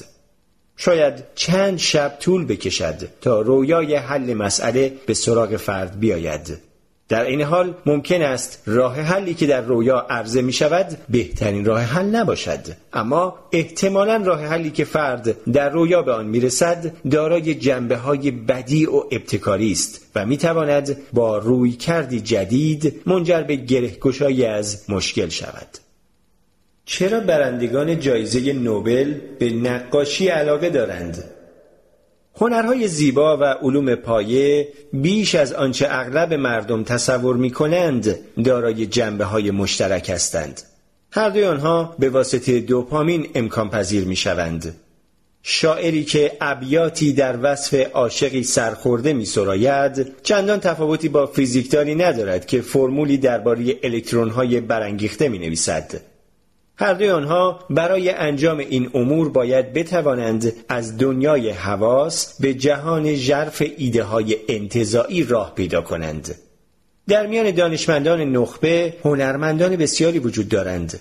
اعضای آکادمی علوم آمریکا نسبت به عموم افراد جامعه به احتمال یک و نیم برابر دارای گرایش هنری بیشتری هستند. این نسبت در مورد اعضای علمی انجمن پادشاهی انگلستان دو برابر و در مورد برندگان جایزه نوبل سه برابر است. این شباهت علم و هنر در ابتدای سده بیست و یک به دلیل بحران برنامه‌ریزی کامپیوتر مورد توجه قرار گرفت. در برنامه‌ریزی‌های کامپیوتر روال این بود که سال را با دو رقم آخر نمایش می‌دادند. مثلا هزار و نهصد و نود و نه را با نود و نه. هدف این بود که فضای حافظی کامپیوتر را که آن موقع خیلی پرهزینه بود بیهوده تلف نکنند و با کلیک‌های کمتر به هدف برسند. برنامه‌ریزان به سالهای آینده مثلا سال دو هزار و نود و نه فکر نکرده بودند.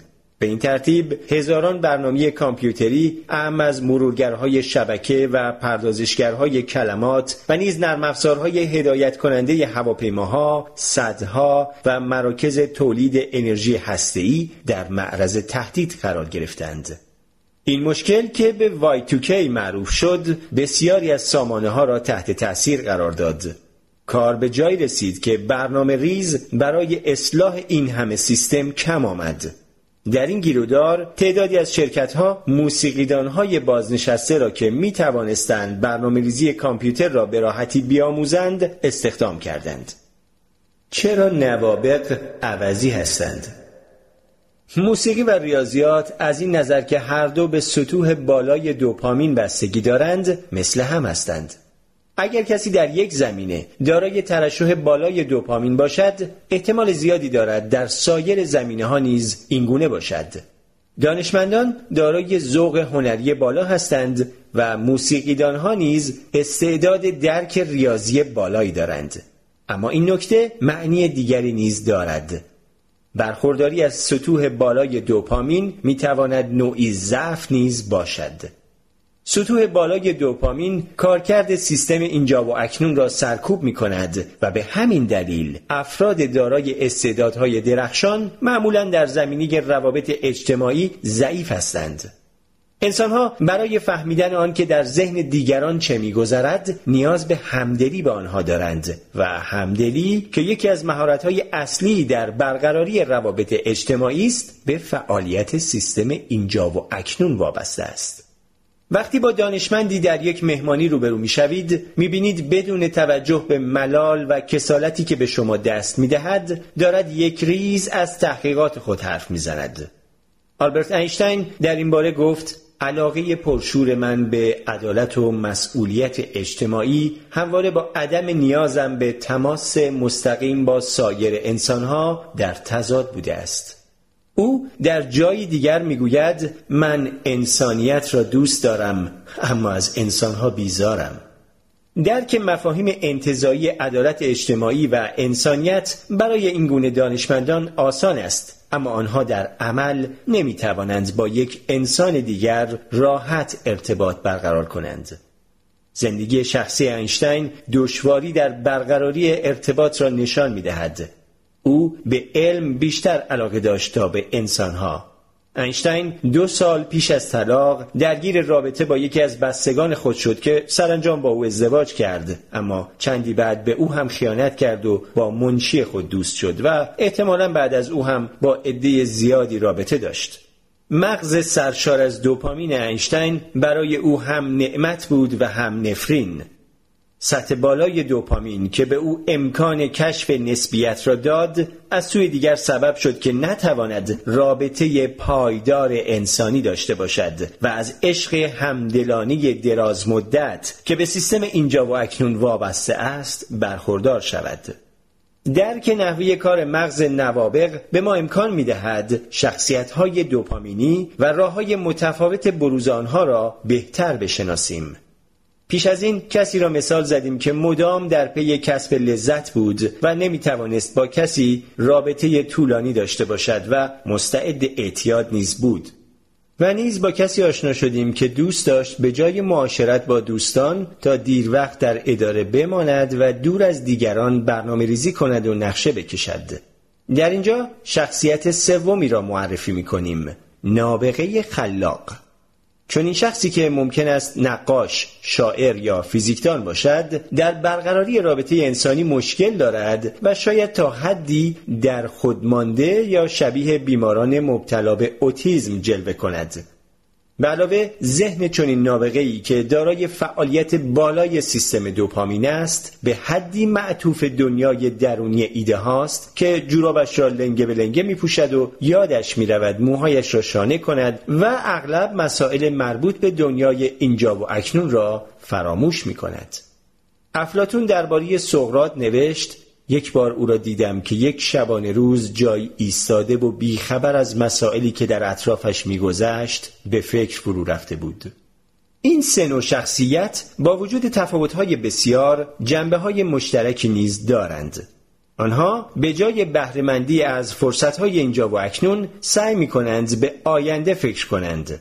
فردی که دنبال رسیدن به لذت است همواره احساس کمبود می‌کند و در پی کسب فزونی است.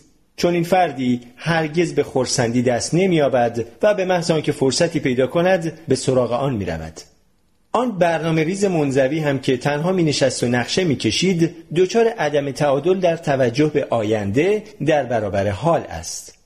او نیز مثل فردی که در پی کامجویی بود، نیاز به کسب بیشتر دارد، اما در مقایسه با دیگران طبع بلندتری داشته و برای ارضای خود در پی به دست آوردن مواهبی چون شرف، ثروت و قدرت است. نابغه در دنیای ناشناخته‌ای که بسیاری از ابعاد آن هنوز کشف نشده زندگی می‌کند و می‌خواهد با تلاش دنیای آینده را به مکان بهتری برای زیستن تبدیل کند.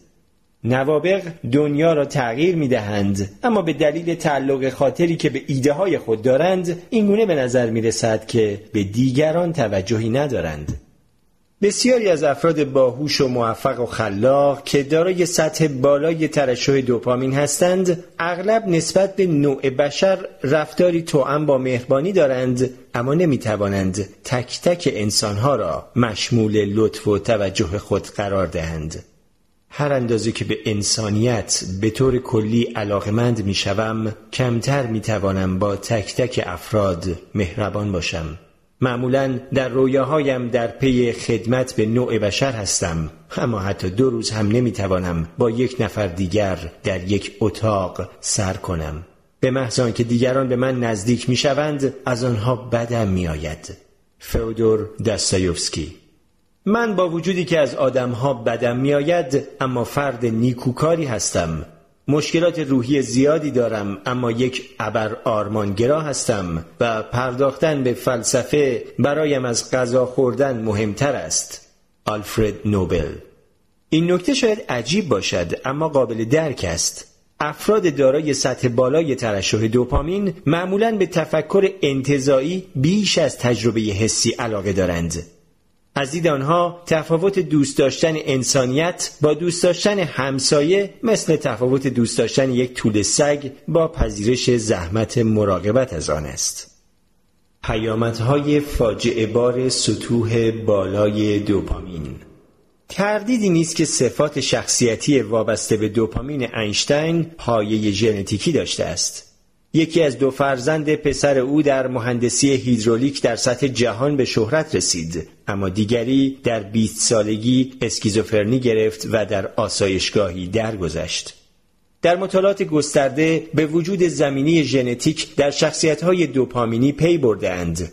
مثلا در مطالعه‌ای در ایسلند پروفایل ژنتیکی بیش از هشتاد و شش هزار نفر را بررسی کردند و دیدند بازیگران، رقاصان، موسیقیدانان، کارورزان هنرهای بصری یا نویسندگان به احتمال بیشتری دارای ژن‌های اسکیزوفرنی یا اختلال دو قطبی هستند. آیزاک نیوتن، کاشف حساب دیفرانسیل و انتگرال و قانون جهانی گرانش، یکی از این نوابغ بیمار بود. او در برقراری ارتباط با دیگران مشکل داشت و با ریاضیدان و فیلسوف آلمانی لایبنیتس درگیر جدال علمی ناخوشایندی شد. نیوتن آدمی پنهانکار و بدگمان و تا سرحد ابراز خشونت بی‌عاطفه بود. وقتی رئیس زرابخانه سلطنتی شد، بسیاری از حقه‌بازان و جائلان را با وجود مخالفت‌های بسیار به دار آویخت و سرانجام گرفتار جنون شد. او وقت زیادی را صرف یافتن پیام‌های نهفته در جمله‌های انجیل کرد و درباره مذهب و علوم خفیه مطالب بسیاری نوشت. در پی کشف رازهای علم کیمیا که یادگار قرون وسطا بود رفت و تلاش زیادی برای یافتن سنگ فیلسوف انجام داد. سنگ فیلسوف ماده‌ای افسانه‌ای بود که کیمیاگران معتقد بودند دارای خواص جادویی است و حتی انسان می‌تواند با داشتن آن به عمر جاودان برسد. نیوتن در پنجاه سالگی کاملاً به بیماری روانپریش تبدیل شد و مدتی قریب یک سال در آسایشگاهی روانی بستری بود. بر پایه شواهد موجود میتوان گفت سطح ترشح بالای دوپامین در نیوتن مایه ایجاد استعداد درخشان و در این حال مشکلات اجتماعی و بیماری روانی او محسوب میشود. غیر از نیوتن، حدس می‌زنند یا ثابت شده که بسیاری از هنرمندان، دانشمندان و رهبران تجاری جهان نیز بیمار روانی بودند. افرادی مثل بتهوون، ادوارد مونه، ونسان ونگوگ، چارلز داروین، سیلویا پلات، نیکولا تسلا، ویرجینیا وولف، بابی فیشر و بسیاری دیگر. دوپامین به انسان قدرت آفرینش و تفکر درباره مسائل غیر واقعی و مربوط کردن چیزهای به ظاهر نامربوط را می‌دهد. دوپامین انسان را قادر به ساخت مدل‌هایی از جهان می‌کند که فراتر از حدود فیزیکی آن است. دوپامین به انسان امکان می‌دهد از مرزهای تأثیرات حسی فراتر رود و به معانی نهفته در تجربه‌های شخصی پی ببرد. دوپامین مانند کودکی است که با مکعب‌های پلاستیکی برجی می‌سازد و آن را با ضربه‌ای به هم می‌ریزد و مدل‌هایی را که خود ساخته خراب می‌کند تا بتوانیم در مسائل و پدیده‌های آشنا مفاهیم جدیدی کشف کنیم. اما برخورداری از چنین موهبتی تاوان نیز دارد. سیستم بیشفعال دوپامین در افراد نابغه آنها را در معرض ابتلا به امراض روانی قرار می‌دهد. گاهی حضور پررنگ دنیای واقعی در زندگی این افراد منجر به بروز پارانویا، هذیان، هیجان‌های افراطی و رفتارهای شیدایی می‌شود. فعالیت بیش از حد سیستم دوپامین می‌تواند منجر به سرکوب سیستم اینجا و اکنون شود و برقراری روابط انسانی و سر و کار داشتن با واقعیت‌های روزمره زندگی را محدود کند. برای برخی از افراد، اعم از هنرمند، دانشمند، نظریه پرداز یا کارآفرین، این مسائل زیاد مهم نیست. خلاقیت برای این افراد از هر چیزی مهمتر است. این افراد پیوسته کار می کنند و بیشترین چیزی که برایشان اهمیت دارد شور و شوق نهفته در آفرینندگی و کشف و روشنگری است. آنها هرگز تن به آسودگی نمی سپارند و لحظه‌ای توقف نمی کنند تا از مواهب زندگی لذت ببرند. آنها همیشه در پی رسیدن به آینده‌ای هستند که هیچ وقت به آن نمی رسند، چون وقتی آینده به حال تبدیل شود، برای برخورداری از لذات آن باید سیستم درک حواس و پیام‌رسان‌های اینجا و اکنون فعال شوند. افرادی که سیستم ترشح دوپامین فعال دارند از فعالیت سیستم اینجا و اکنون بیزارند و اصلاً به آن مجال نمی‌دهند.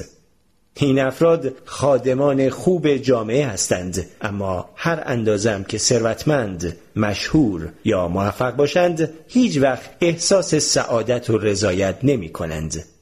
نیروهای فرگشتی به منظور ارتقای بقای گونه انسان چنین اعضایی را در جامعه به وجود آورده است و طبیعت آنها را وادار می کند که سعادت خود را فدای تولید ایده ها و اختراعات جدیدی کنند که به سود دیگران است. خروج از آفریقا. انسان‌های مدرن حدود دویست هزار سال پیش در آفریقا زندگی می‌کردند و حدود صد هزار سال بعد مهاجرت به سایر نقاط دنیا را آغاز کردند. این مهاجرت برای بقای گونه انسان نقش اساسی داشت و طبق شواهد ژنتیکی انسان‌ها توانستند در این کار موفق شوند. یکی از مشخصات نامعمول ژنوم انسان این است که بین اعضای گونه انسان در مقایسه با سایر نخستی‌ها مانند شامپانزه یا گوریل تفاوت‌های ناچیزی وجود دارد. این سطح بالای شباهت ژنتیکی نشان می‌دهد ریشه مشترک همه ما گروهی کوچک از اجداد انسانی بوده است. در ابتدای تاریخ فرگشتی انسان، وقایع ناشناخته‌ای موجب نابودی تعداد زیادی از اعضای گونه ما شد و جمعیت انسانها به کمتر از بیست هزار نفر رسید که با خطر نابودی نوع بشر توأم بود. این خطر انهدام نشان می‌دهد که مهاجرت نقش مهمی در بقای گونه انسان ایفا کرده است. اگر گونه‌ای از موجودات در محل خاصی تجمع یابند، عوامل گوناگونی مانند خشکسالی، بیماری و سایر بلاها می توانند به راحتی موجب نابودی آنها شوند. اما اگر اعضای گونه در نواحی مختلف پراکنده باشند، بقای گونه تضمین می شود، چون در این حالت اگر برای بخشی از جمعیت آن گونه مشکلی پیش آید، کل گونه نابود نمی شود.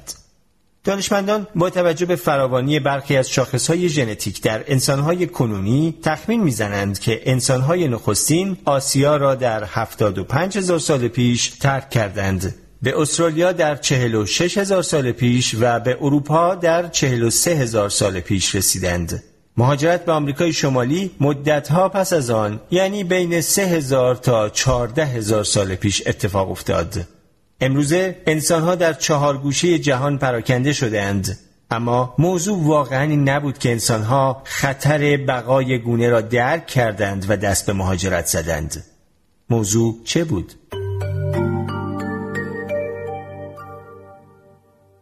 ژن ماجراجویی.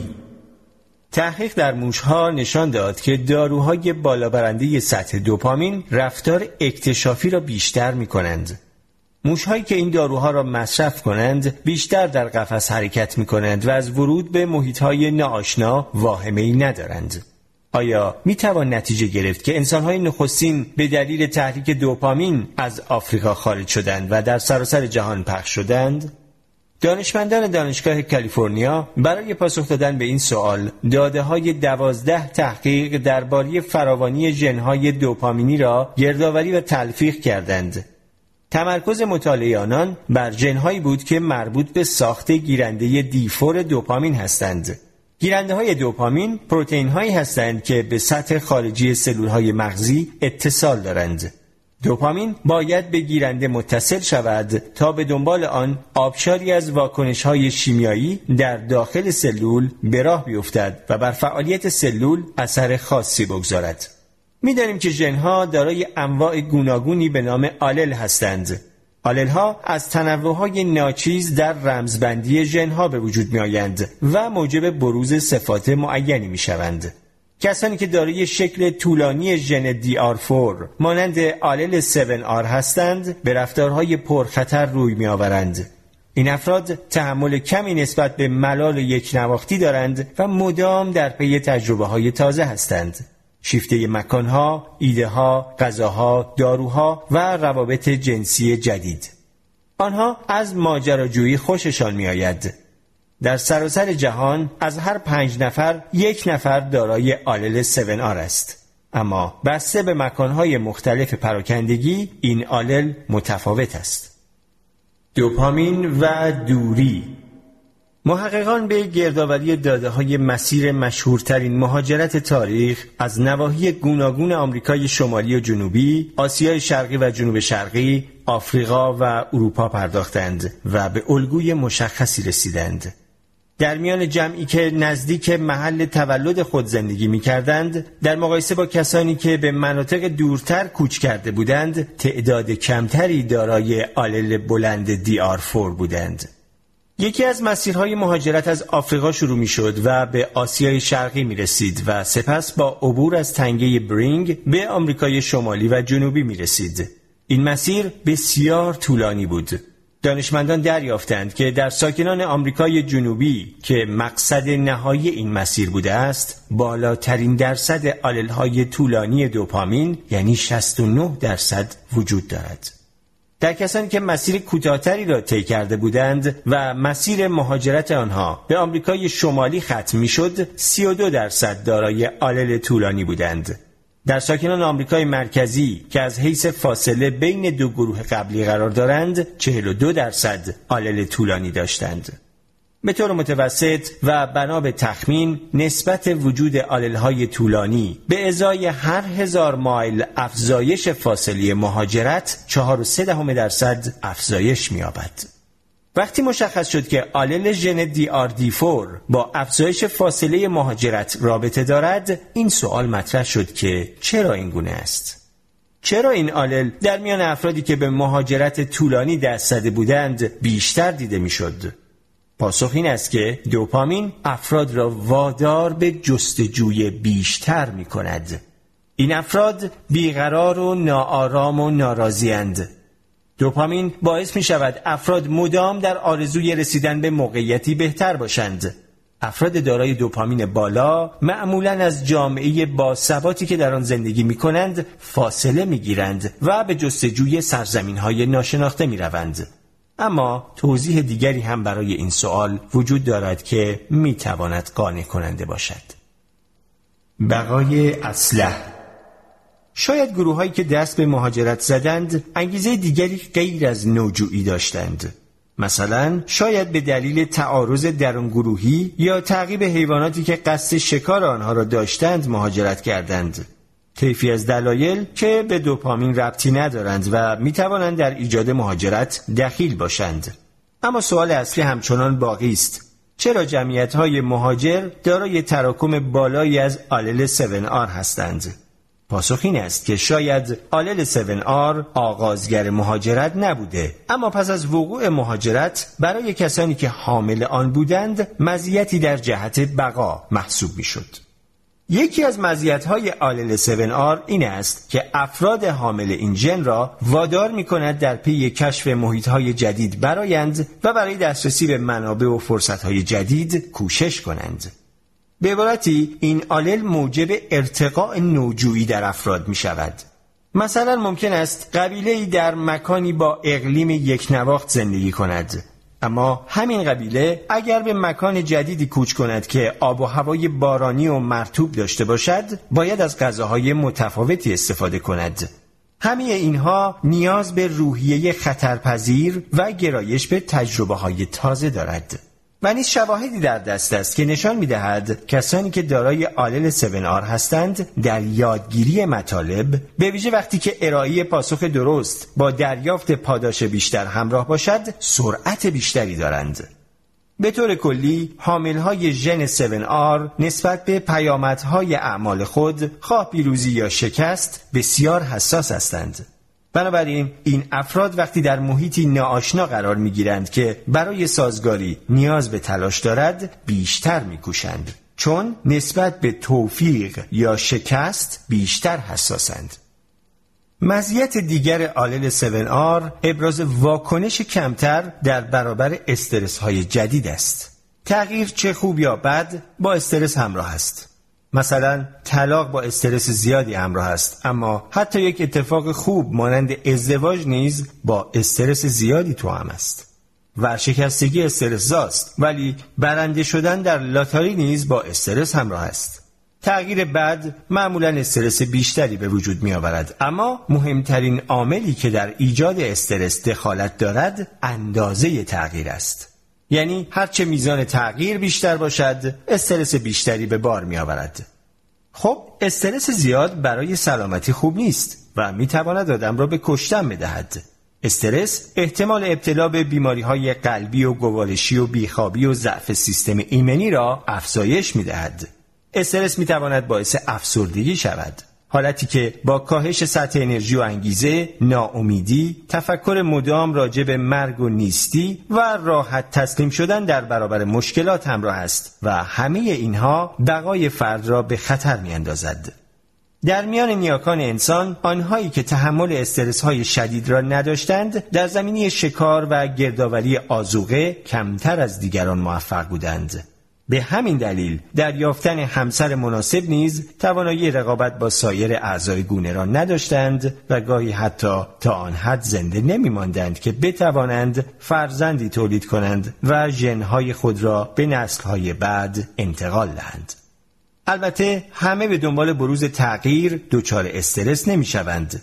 یک شغل یا شهر یا حرفه جدید می تواند برای کسانی که شخصیت دوپامینی دارند هیجان برانگیز و روح افزا هم باشد. این گونه افراد از محیط‌های ناآشنا خوششان می آید و لذا در دوران ماقبل تاریخ بهتر می توانستند از پس چالش‌های محیط برآیند و برای به دست آوردن زوج مناسب رقابت کنند و شانس بیشتری برای انتقال ژن خود به نسل بعد داشته باشند.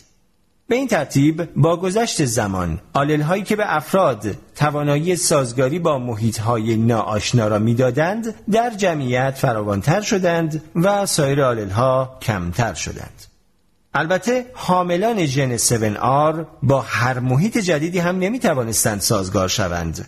افرادی که دارای دوپامین بالا هستند شاید به هنگام درگیری با موقعیت‌های جدید خوب عمل کنند، اما در برقراری ارتباط با دیگران مشکل دارند و این نکته مهمی است، چون داشتن کارکرد اجتماعی مؤثر در روند فرگشتی نوعی مزیت به حساب می‌آید. یک فرد هر اندازه درشت پیکر، قوی یا زیرک باشد نمی‌تواند با گروهی از افراد که همکاری تنگاتنگ دارند رقابت کند. مثلا یک آدم تنها خودش را درگیر مبارزه با گروهی گانگستر نمی کند. وقتی فرد در موقعیتی قرار می گیرد که در آن همکاری ضرورت دارد، افراد دوپامینی معمولاً از قافله عقب می مانند. پس همه چیز به محیط بستگی دارد. در موقعیت‌های آشنا که همکاری بیشترین اهمیت را دارد، ژن‌های دوپامینی کمتر دیده می شوند. در چنان محیط‌هایی افراد دوپامینی از نظر شانس بقا و جفتیابی مزیتی نسبت به دیگران ندارند. از طرف دیگر وقتی قبیله‌ای می‌خواهد کوچ کند و وارد سرزمین‌های ناشناس شود، داشتن ژن‌هایی که فرد را دارای سیستم دوپامین فعالتری کند نوعی مزیت است و لذا این گونه ژن‌ها با گذشت زمان در جمعیت فراوان‌تر می‌شوند. کدام یک صحیح است؟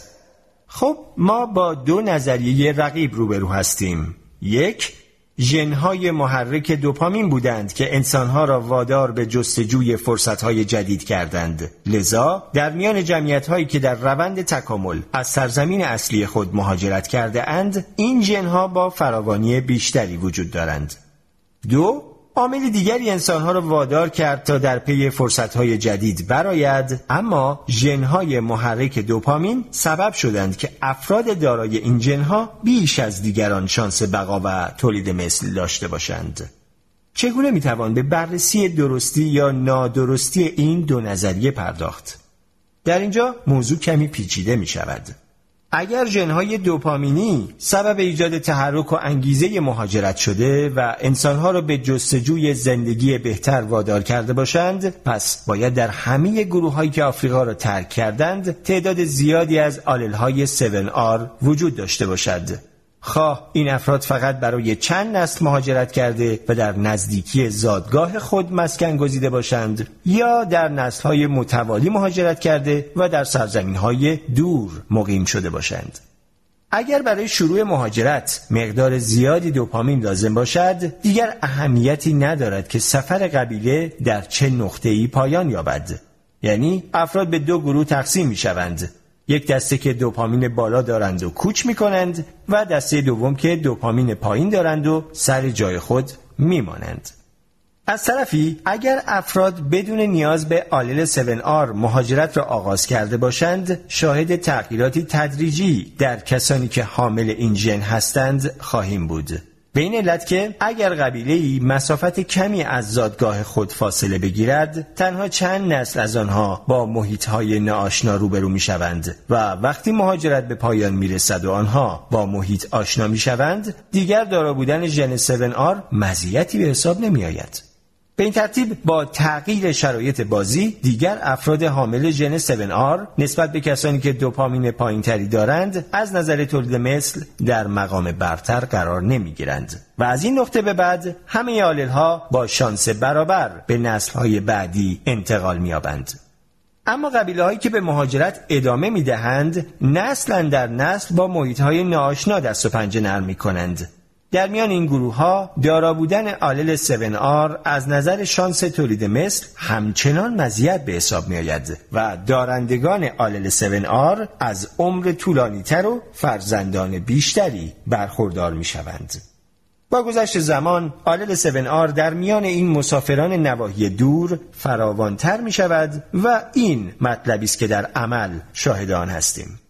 در میان جمعیت‌هایی که به نواحی دورتری مهاجرت کرده اند، فراوانی آلیل هفت آر بیشتر است. پس آلیل هفت آر عامل تحرک و جابجایی این افراد نبود، بلکه این آلیل پس از مهاجرت به افراد دارای آن امکان داده تا از شانس بقای بالاتری برخوردار شوند. مهاجرت امروز مهاجرت با آنچه نیاکان ما طی تاریخ با آن روبرو بودند متفاوت است. اکنون مهاجرت بیشتر یک تصمیم شخصی است، اما در گذشته مهاجرت تصمیمی گروهی بوده است. البته علت و انگیزه مهاجرت همان است که بود، جستجوی فرصت‌های بهتر. اما امروز دیگر آلیل‌های هفت آر گیرنده دوپامینی دی فور نقش چندان مهمی ایفا نمی‌کنند. گروه‌های مهاجر و کسانی که در موطن خود می‌مانند درصد آلیل‌های هفت آر یکسانی دارند. با این همه دوپامین به شکل دیگری در این پدیده دخالت دارد.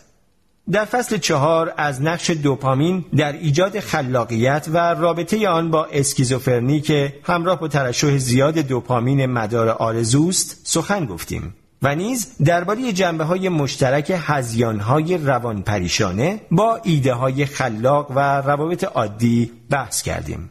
بیماری دو قطبی نیز که گاهی بیماری شیدایی افسردگی نامیده می شود دارای ویژگی دوپامینی است و به نظر می رسد با مهاجرت ارتباط نزدیک دارد. شیدایی دو قطبی اختلال دیگری همراه با افزایش سطح دوپامین. منظور از دو قطبی اشاره به دو انتهای طیف خلقی است. افراد مبتلا به اختلال دو قطبی در دوره‌هایی از زندگی خود دچار افسردگی با خلق پایین و در دوره‌هایی نیز گرفتار شیدایی با خلق بالا می‌شوند. شیدایی و خلق بالا با افزایش سطح دوپامین همراه است و تعجبی هم ندارد که طی دوره شیدایی یا مانیا با نشانه‌هایی چون افزایش سطح انرژی، سرخوشی، پرش افکار، یعنی توجه مدام فرد از موضوع به موضوع دیگر، پیگیری چندین هدف در آن واحد و پرداختن به فعالیت‌های لذت‌جویانه مانند خرج کردن بی‌حد و حساب و رفتارهای افراطی جنسی روبرو هستیم. بسیاری از کسانی که مبتلا به بیماری دو قطبی هستند به دلیل این بیماری درمانده می شوند و دیگر قادر به کار کردن و برقراری روابط سالم با دیگران نیستند. عده دیگری به ویژه آنهایی که درمان دارویی می گیرند می توانند نسبتاً نرمال زندگی کنند. عده کمی هم زندگی بسیار استثنایی دارند. قریب دو چهار دهم درصد از جمعیت جهان به بیماری دو قطبی مبتلا هستند. البته این بیماری در گروه‌های خاصی بیشتر دیده می‌شود. محققان ایسلندی پی بردند که در مشاغلی مانند رقصندگی، بازیگری، نوازندگی و نویسندگی نسبت به شغل‌های غیر خلاق به احتمال بیست و پنج درصد شانس ابتلا به اختلال دو قطبی بیشتر است. در مطالعه دیگر دانشمندان دانشگاه گلاسکو هزار و هشتصد نفر را از سن هشت الی بیست سالگی مورد بررسی قرار دادند و مشاهده کردند که برخورداری از ضریب هوشی بالاتر در دوره کودکی شانس ابتلا به بیماری دو قطبی در سن بیست و سه سالگی را افزایش می‌دهد. همچنین افراد باهوش نسبت به افراد معمولی شانس بیشتری برای ابتلا به سایر بیماری‌های روانی با دوپامین بالا دارند. معلوم شده که بسیاری از افراد خلاق به این بیماری مبتلا بودند، از جمله فرانسیس فورد کاپولا، کری فیشر، مل گیبسون، ارنست همینگوی، مرلین مونرو، سینید اوکانر، لو رید، فرانک سیناترا، بریتنی اسپیرز، تد ترنر، ژان کلود وندام، ویرجینیا وولف و کاترین زتا جونز. همچنین افراد مهمی را میشناسیم که به گواهی تاریخ احتمالاً به بیماری دو قطبی مبتلا بودند، از جمله چارلز دیکنز، فلورانس نایتینگل، فریدریش نیچه و ادگار آلن پو. می توان مغز انسان‌های نخبه را با خودروهای مسابقه پیشرفته قیاس کرد. این موتورها می توانند کارهای شگفتی را انجام دهند، اما خب خیلی زود خراب می شوند. دوپامین محرک هوش و خلاقیت و سخت‌کوشی است، اما باعث می شود که افراد رفتارهای عجیب از خود بروز دهند. بیشفعالی سیستم دوپامین تنها مشکل مبتلایان به مانیای دو قطبی نیست، اما این بیشفعالی در پیدایش بیماری دو قطبی نقش مهمی دارد. چنان که گفتیم علت این اختلال فعالیت زیاد آلل گیرنده دی آر دی فور نیست، بلکه دانشمندان معتقدند این بیماری به دلیل مشکلی در ناقل یا ترانسپورتر دوپامین به وجود می آید. ناقل دوپامین مثل یک جاروبرقی عمل می کند و کارش این است که زمان تحریک سلول توسط دوپامین را کوتاه کند. وقتی سلول مولد دوپامین شلیک می کند، ذخایر دوپامین آزاد می شوند و دوپامین رها شده به سلولهای مغزی متصل می شود. سپس ناقل دوپامین برای پایان بخشیدن به این واکنش دوپامین را به داخل سلولی که آن را ترشح کرده بود می مکد تا برای دور بعدی ترشح ذخیره شود. گاهی حتی ناقل دوپامین را پمپ برداشت هم می نامند، چون دوپامین را به داخل سلول پمپ می کند. اما چه عاملی باعث اختلال در کار ناقل می شود؟ باید به رفتار کسانی که مبتلا به سوء مصرف کوکائین هستند نگاه کنیم. کوکائین درست مثل جورابی که داخل لوله جاروبرقی فرو کنند مانع فعالیت ناقل دوپامین می شود و به این ترتیب زمان واکنش دوپامین با گیرنده ها را افزایش می دهد. به دنبال آن کسی که کوکائین مصرف کرده دچار افزایش سطح انرژی و فعالیت معطوف به هدف و تمایلات جنسی می شود. این گونه افراد احساس سرخوشی و اعتماد به نفس بیشتری دارند و دچار پرش افکار هستند و مدام از این شاخه به آن شاخه می پرند. مسمومیت با کوکائین حالتی شبیه مانیا به وجود می آورد، تا حدی که تشخیص آن از مانیای دو قطبی حتی برای پزشکان نیز دشوار است. آیا ژن‌های دو قطبی محرک مهاجرت هستند؟ بیماری دو قطبی حالت همه یا هیچ ندارد. بعضی‌ها به شکل شدید و بعضی‌ها به شکل خفیف گرفتاران هستند. بعضی‌ها نیز فقط به این اختلال گرایش دارند. اینها کسانی هستند که خلق بالا دارند، اما مشکلشان به حدی شدید نیست که بیماری به حساب آید. همه چیز به این بستگی دارد که چه تعداد ژن‌های خطرساز از والدین به فرد منتقل شوند و اینکه ژن‌های مربوط تا چه میزان فرد را آسیب‌پذیر کنند. مجموعه خطر ژنتیک و عوامل محیطی مانند کودکی پر استرس محصول نهایی را ایجاد می‌کند که عبارت است از بیماری دو قطبی یا صفات دو قطبی ملایم. آیا احتمال دارد که اختلال‌های جزئی در کارکرد ناقل دوپامین به همراه تعداد اندکی از ژن‌های خطرساز ضعیف فرد را صرفاً مختصری مستعد بیماری دو قطبی کنند و او را به جستجوی فرصت‌های جدید در سرزمینی دیگر وادار کنند؟ اینکه کسی از همه ریشه‌ها، دوستان و آشنایان و اعضای خانواده خود دل بکند و جامعه‌ای را که برایش آشنا و امن و راحت است در جستجوی افق‌های تازه رها کند کار آسانی نیست. ژن‌های دو قطبی تمایل به مهاجرت را افزایش می‌دهند. افراد جاه طلب حامل این ژن‌های ریسک پذیری هستند. در کشورهایی که مهاجران زیادی دارند شاهد تراکم حضور این ژن‌های دو قطبی هستیم. تقریباً همه ساکنان آمریکا از مهاجران و نسل‌های بعدی آنها تشکیل شده‌اند. به همین دلیل آمریکا دارای بالاترین درصد ژن‌های دو قطبی است، یعنی چهار و چهار دهم درصد، معادل دو برابر بقیه دنیا. آیا می توان گفت مهاجرت و بیماری دو قطبی با هم ارتباط دارند؟ در ژاپن که تقریباً هیچ مهاجری ندارد، هفت دهم درصد افراد مبتلا به اختلال دو قطبی هستند و این پایین‌ترین آمار دنیاست. در آمریکا بیماری دو قطبی در سنین پایین‌تر بروز می‌کند که گواه شدیدتر بودن بیماری است. در دو سوم این افراد نشانه‌های بیماری پیش از سن بیست سالگی بروز می‌کند، حالانکه در اروپا فقط در یک چهارم افراد نشانه‌ها در این محدوده سنی ظاهر می‌شوند. این نکته ثابت می‌کند که خزانه ژنی آمریکا دارای تراکم بالاتری از ژن‌های ریسک پذیری است. یکی از این ژن‌ها ژن مسئول ساخت ناقل دوپامین است. البته ژن‌های متعدد دیگری نیز وجود دارند. کسی به درستی تعداد دقیق آنها را نمی‌داند، اما به هر حال نوعی توارث در این میان نقش دارد. بچه‌هایی که والدین مبتلا به اختلال دو قطبی دارند حداقل دو برابر دیگران شانس ابتلا به بیماری دو قطبی دارند. حتی در بعضی از مطالعات این میزان تا ده برابر هم رسیده است. در این حال گاهی بچه‌ها خوششانس هستند و بدون ابتلا به بیماری دو قطبی فقط از مزایای این ژن‌ها برخوردار می‌شوند.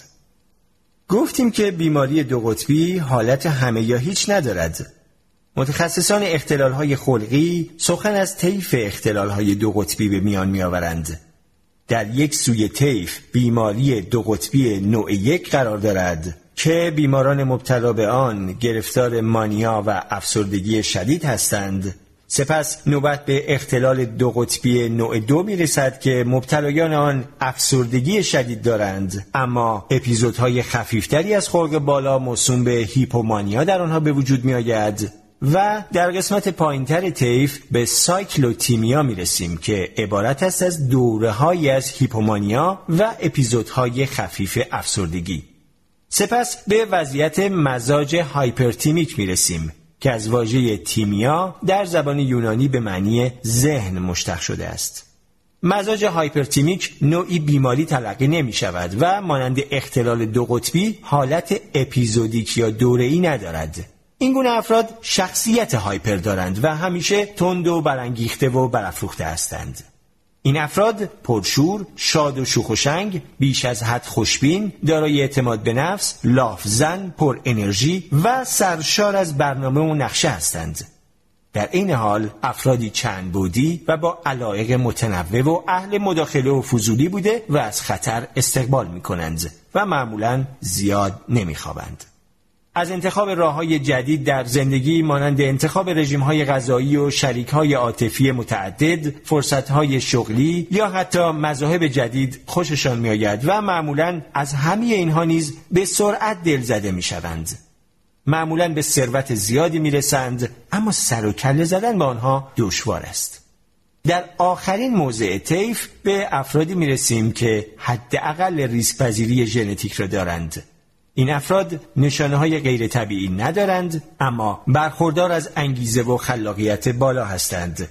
به انجام کارهای جسورانه توأم با خطر گرایش دارند و واجد سایر صفاتی هستند که با سطح بالای فعالیت دوپامین مربوط است.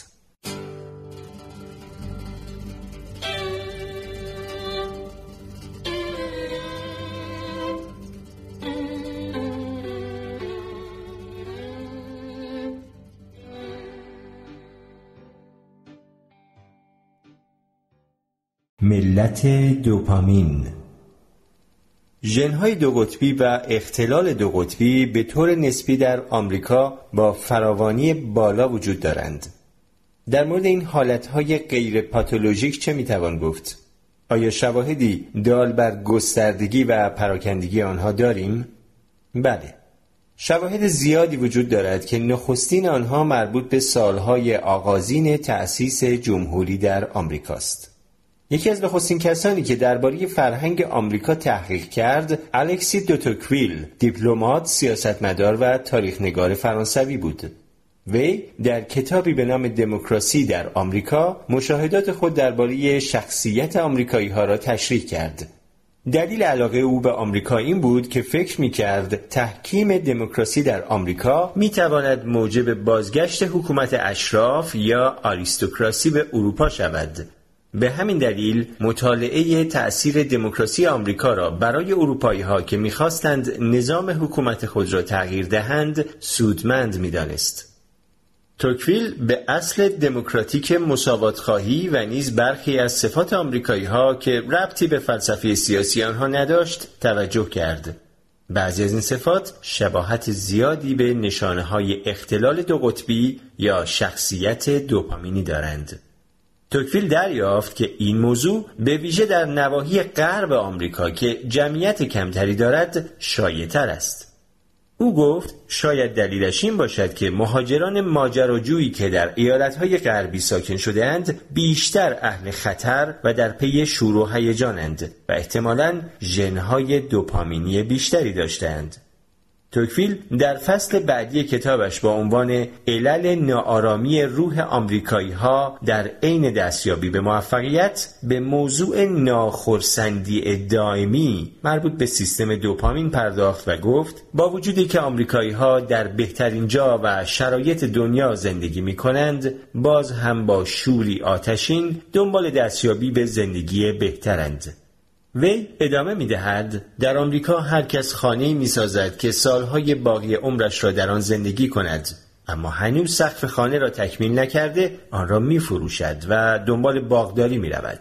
هنوز میوه درختان باغ نرسیده باغ را به دیگری اجاره می‌دهد و به سراغ زمین کشاورزی می‌رود و آن را شخم می‌زند و می‌کارد، اما دروی محصول را به دیگران واگذار می‌کند. آمریکایی‌ها مدام شغلی را انتخاب می‌کنند و خیلی زود آن را رها می‌کنند. در محلی سکونت می‌کنند و کمی بعد بار و بندیل خود را می‌بندند و از آنجا می‌روند.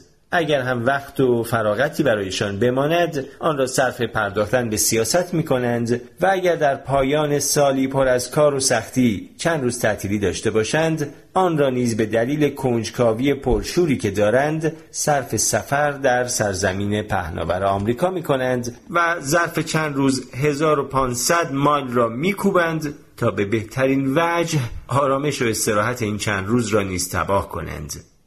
توکویل در واقع ملتی را توصیف کرده که بیشتر اعضای آن شیفته کسب هیجانند و اصطلاحاً هایپرتیمیکند. مخترعان، کارآفرینان و برندگان جایزه نوبل. آمریکایی‌ها به عنوان ملتی مهاجر به توفیق‌های دوپامینی چشمگیری دست یافتند. بر اساس مقاله تحقیقی کوتاهی که توسط مؤسسه تحقیق درباره مهاجرت در دانشگاه جورج میسن منتشر شد، بین سالهای هزار و نهصد و یک تا دو هزار و سیزده چهل و دو درصد کسانی که برنده نوبل شدند به آمریکا مهاجرت کردند. علاوه بر این، تعداد زیادی از برندگان جایزه نوبل آمریکایی مهاجر بودند. سه کشوری که در رأس فهرست برندگان نوبل قرار دارند به ترتیب کانادا با سیزده درصد، آلمان با یازده درصد و انگلیس با یازده درصد هستند. آمریکا همچنان از سراسر جهان مهاجر می‌پذیرد و در میان این جمع مهاجر افراد نخبه بسیاری حضور دارند. برخی از مهمترین شرکت‌های اقتصادی آمریکا مانند گوگل، اینتل، پیپال، ایبی و اسنپچت توسط مهاجران تأسیس شده‌اند. در سال دو هزار و پنج، پنجاه و دو درصد از استارتاپ‌ها یا مشاغل نوپای دره سیلیکون توسط کارآفرینان مهاجر به وجود آمده بودند. بیشتر کارآفرینان قلمرو فناوری از هند به آمریکا می‌آیند. مؤلفان کتابی با عنوان افراد نخبه چگونه مهاجرت جهان را تغییر داد و آینده نوینی برای انسان ترسیم کرد میگویند در سال دو هزار و شش اتباع خارجی آمریکا در چهل درصد موارد ثبت اختراع فرد اصلی یا ثانوی بودند. همچنین مهاجران در بیشتر موارد ثبت اختراعات شرکت‌های بزرگ فناوری نقش اصلی را بر عهده داشته‌اند. شصت درصد اختراعات سیسکو، شصت و چهار درصد جنرال الکتریک، شصت و پنج درصد مرک و هفتاد و دو درصد کوالکام مربوط به آنهاست. مهاجران غیر از تأسیس شرکت‌های فناوری در زمینه‌های گوناگونی مانند سالن‌های آرایش، رستوران‌ها، خوش‌شویی‌ها و شرکت‌های با رشد سریع دیگر نقش داشتند. مهاجران آمریکا در ایجاد قریب به یک چهارم کسب و کارهای جدید دخالت دارند و این میزان دو برابر حضور آمریکایی‌های بومی در عرصه‌های یاد شده است. خود مسئله کارآفرینی رابطه نزدیکی با دوپامین دارد. البته فقط آمریکا نیست که با تلاش مهاجران پیشرفت کرده است. در پروژه‌ای به نام پایش کارآفرینی در سطح جهان که با حمایت کالج بابسون و مدرسه اقتصاد لندن در حال انجام است، روشن شده که چهار ملت دنیا دارای بالاترین آمار تأسیس شرکت‌های جدید هستند و اینها عبارتند از آمریکا، کانادا، اسرائیل و استرالیا. سه تا از این کشورها دارای بالاترین درصد مهاجران دنیا هستند و چهارمی یعنی اسرائیل کمتر از سه نسل پیش به عنوان کشوری مهاجر پدید آمد. کسانی که سیستم دوپامین بسیار فعال دارند در دنیا نادرند. بنابراین وقتی این عده مهاجرت می‌کنند، کشور مبدأ بازنده و کشور مقصد برنده می‌شود. بسیاری از آمریکایی‌ها از اروپا به آنجا مهاجرت کردند. این موضوع سبب غنی‌تر شدن ذخایر ژنی دوپامینی در آمریکا شده و در اروپا جماعتی ماندند که رویکرد اینجا و اکنون را ترجیح می‌دادند. آمریکایی‌ها تمایل بیشتری به کار بردن نیروی نظامی یا تحمیل تغییر از راه ابراز قدرت برای رسیدن به اهداف ملی دارند و در این راه کمتر مایل هستند که از سازمان ملل اجازه بگیرند. همچنین نقش مذهب در زندگی آمریکایی‌ها پررنگ است و پنجاه درصد آمریکایی‌ها مذهب را بسیار مهم می‌دانند. اما در اروپا کمتر از پنجاه درصد افراد نسبت به مذهب چنین نظری دارند.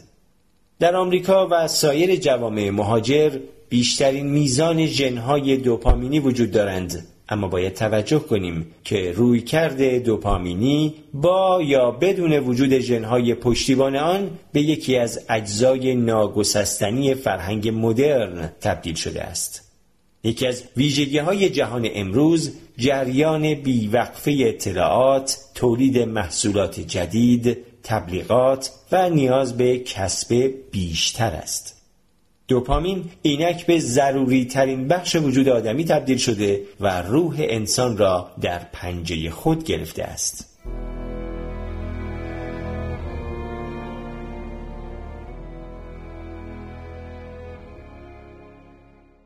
من دوپامین هستم. سلول‌های تولید کننده دوپامین پانصد هزارم درصد سلول‌های مغز را تشکیل می‌دهند و این مقدار تنها بخش کوچکی از سلول‌های مغز هستند که ما برای تحرک و جهتیابی به کار می‌بریم. با این همه وقتی به معنی وجود خود فکر می‌کنیم، در واقع داریم به همان خوشه کوچک سلول‌ها می‌اندیشیم. اگر از یک فیلسوف بپرسید جوهر انسانیت چیست، تعجبی ندارد اگر بگوید اراده آزاد، یعنی توانایی حرکت در محدوده‌ای فراتر از غرایز و فراسوی واکنش‌های خودکار در برابر محیط. همچنین توانایی سبک سنگین کردن گزینه‌ها، در نظر گرفتن مفاهیم بالاتری چون ارزش‌ها و اصول و سپس انتخاب آگاهانه برای ارتقاء مزایای زندگی، اعم از عشق، پول یا اعتلای روح. اما همه اینها وابسته به دوپامین هستند. اگر از یک فرد دانشگاهی همین سوال را بپرسید، ممکن است بگوید جوهر وجود درک جهان است. چون این فردی میتواند فراتر از اطلاعات حواس مادی حرکت کند و به درک و دریافت معینی برسد. چون این شخصی به تحقیق و داوری میپردازد و پیشبینی‌های انجام میدهد. او میتواند مسائل را درک کند و همه اینها نیز از برکت دوپامین است. یک فرد لذتگرا یا هدونیست معتقد است که مهمترین معنی وجود او جستجو و درک لذت است، خواه این لذت صرف باده باشد یا رفتن در پی شهوت یا دل سپردن به نغمه و ترانه و آهنگ. هدف فرد لذتگرا آن است که در پیگیری خود برای کسب فزونی تا میتواند پاداشهای بیشتری به دست آورد و این نیز خاصیت دوپامین است. اگر این سوال را از یک هنرمند بپرسید میگوید جوهر انسانیت توانایی آفرینش است. او با تکیه بر قدرت خداگونه‌اش جلوه‌هایی از حقیقت و زیبایی را که پیشتر وجود نداشتند در مرتبه هستی پدیدار می‌کند. او چشمه جوشان آفرینندگی است و این نیز ریشه در دوپامین دارد. سرانجام یک فرد روحانی و معنویتگرا ممکن است بگوید اساس انسانیت توانایی استعلا و فراروی است، یعنی فراتر رفتن از واقعیت‌های مادی. مهمترین بخش وجود از دید او روح نامیرای انسان هاست که فراتر از حدود زمان و مکان وجود دارد، روحی که نمیتوان آن را دید، شنید، بویید، چشید یا لمس کرد و فقط در عالم خیال میتوان با آن روبرو شد. این نیز برخواسته از دوپامین است. چگونه سر خود را میخارانیم؟ بیش از نود و نه ممیز نهصد و نود و نه درصد سلولهای مغز انسان از سلولهای تشکیل یافته که توانایی ترشح دوپامین ندارند. بسیاری از این سلول‌ها کنترل اعمال خودکار بدن مانند تنفس، تنظیم سیستم هورمونی و هماهنگی عضلات برای انجام حرکات مانند خاراندن سر را بر عهده دارند.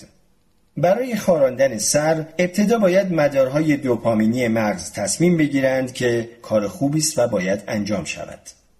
خاراندن سر بهترین راه برای رسیدن به یک آینده بدون معضل خارش است. سلول‌های دوپامینی سیگنال لازم برای انجام این کار را ارسال می‌کنند. در همین لحظه کار دوپامین و درگیری آگاهانه خاتمه می‌یابد. باید بدانیم که دوپامین رهبر ارکستر است، نه خود ارکستر. از برخی جهات صدور فرمان دوپامینی این کار را بکن ساده‌ترین بخش کار است. مراحل بعدی خاراندن سر به اندازه‌ای پیچیده هستند که حتی تصور آنها دشوار است. برای خاراندن سر باید دست خود را بلند کنیم که برای این کار هزاران عضله انگشتان، مچ، بازو و شانه، پشت، گردن و شکم باید به طور هماهنگ عمل کنند. اگر موقع خاراندن سر ایستاده باشیم، محدوده هماهنگی لازم تا عضلات ساق پا نیز امتداد می‌یابد. در چنین حالتی بالا بردن دست مرکز ثقل بدن را تغییر می‌دهد و لذا بدن به سازگاری برای حفظ تعادل نیاز دارد که این هم فرایند پیچیده است. هر یک از مفاصل بدن با کمک عضلاتی که در دو جهت مختلف عمل می‌کنند مانند مدارهای مقابل مغز به حرکت در می‌آیند. این مکانیزم برای امکان پذیر کردن حرکات دقیق به وجود آمده است. عضلات یک طرف باید با قدرت مشخصی که پیوسته و منظم تغییر می کند منقبض شوند و همزمان عضلات سمت مقابل باید به طریقی مشابه شل شوند. عضلات از فیبرهای جداگانه ساخته شده اند. مثلا عضله دو سر بازوی انسان حاوی قریب دویست و پنجاه هزار فیبر عضلانی است. قدرت انقباض وابسته به تعداد فیبرهایی است که فعال می شوند. از این رو لازم است فعالیت هر فیبر عضلانی به طور جداگانه تحت کنترل باشد. مغز برای خاراندن سر باید میلیون ها فیبر عضلانی را در سراسر بدن کنترل و هماهنگ کند و به شکلی پویا قدرت انقباض آنها را حین حرکت تنظیم کند. انجام این امور به قدرت مغزی زیادی، شاید بیش از آنچه که بتوانیم حدس بزنیم، نیاز دارد. این دیگر کار دوپامین نیست. در زندگی روزمره بیشتر کارها به شکل خودکار انجام می‌گیرند. مثلا فرد بدون تفکر و تعمد از خانه بیرون و سر کار خود می‌رود. رانندگی می‌کند، می‌خورد و می‌خندد و لبخند می‌زند، اخم می‌کند و خم می‌شود و هزار کار دیگر مثل اینها را انجام می‌دهد. همه این کارها بدون واسطه بخشایی از مغز که در امر گزینش و تصمیم گیری دخالت دارند انجام می شوند. بنابراین می شود گفت که همین اعمال ناخودآگاه و کنش‌های غیر دوپامینی نماینده واقعی وجود ما هستند. فلانی امروز خودش نیست. افراد آشنا و مورد علاقه ما دارای صفات و خصوصیاتی هستند که با آنها شناخته می شوند. برخی از این صفات از دوپامین سرچشمه می گیرند. مثلا گاهی می گوییم فلانی هر وقت که به او نیاز داشته باشیم آماده ارائه خدمت است. اما گاهی اعمال ناآگاهانه و غیر دوپامینی افراد نیز ارزشمند هستند. مثلا ممکن است بگوییم فلانی همیشه شاد است و من هر اندازه غمگین باشم کافی است کمی با او حرف بزنم تا خوشحال شوم. یا لبخندهای فلانی خیلی برایم گیراست. یا فلانی حس شوخ طبعی نیرومندی دارد. یا طرز راه رفتن فلانی را هیچ کس نمیتواند تقلید کند. شاید انقباض عضلات یک نفر به منظور خاراندن سرش از دید خود او ویژگی خاصی نداشته باشد، اما ممکن است نظر دیگران متفاوت باشد. هر یک از ما شیوه راه رفتن خاص خود را داریم. ما معمولاً از عادات خود بیخبریم، اما دیگران به آنها دقت می‌کنند. ما معمولاً دوستان خود را از راه دور با توجه به شیوه راه رفتن آنها تشخیص می‌دهیم. وقتی می‌گوییم فلانی امروز خودش نیست، چه منظوری داریم؟ مثلا ممکن است فرد مورد نظر آن روز افسرده یا به دلیل بیخوابی شب قبل خسته باشد. هرچی که باشد، منظور ما آن نیست که او عمدن طور دیگری رفتار می کند. معمولا با گفتن این جمله می خواهیم بگوییم جنبه های خاصی از رفتارش که تحت کنترل آگاهانی او نیستند فرق کرده اند. و همین جنبه هاست که وقتی ما به او فکر می کنیم نزد ما معرف جوهر وجود او هستند. اگر اساس وجود را مدارهای دوپامینی بدانیم، چه چیزهای دیگری را از قلم انداخته ایم؟ هیجان، عاطفه، همدلی و شاد بودن در کنار کسانی که به آنها علاقه داریم.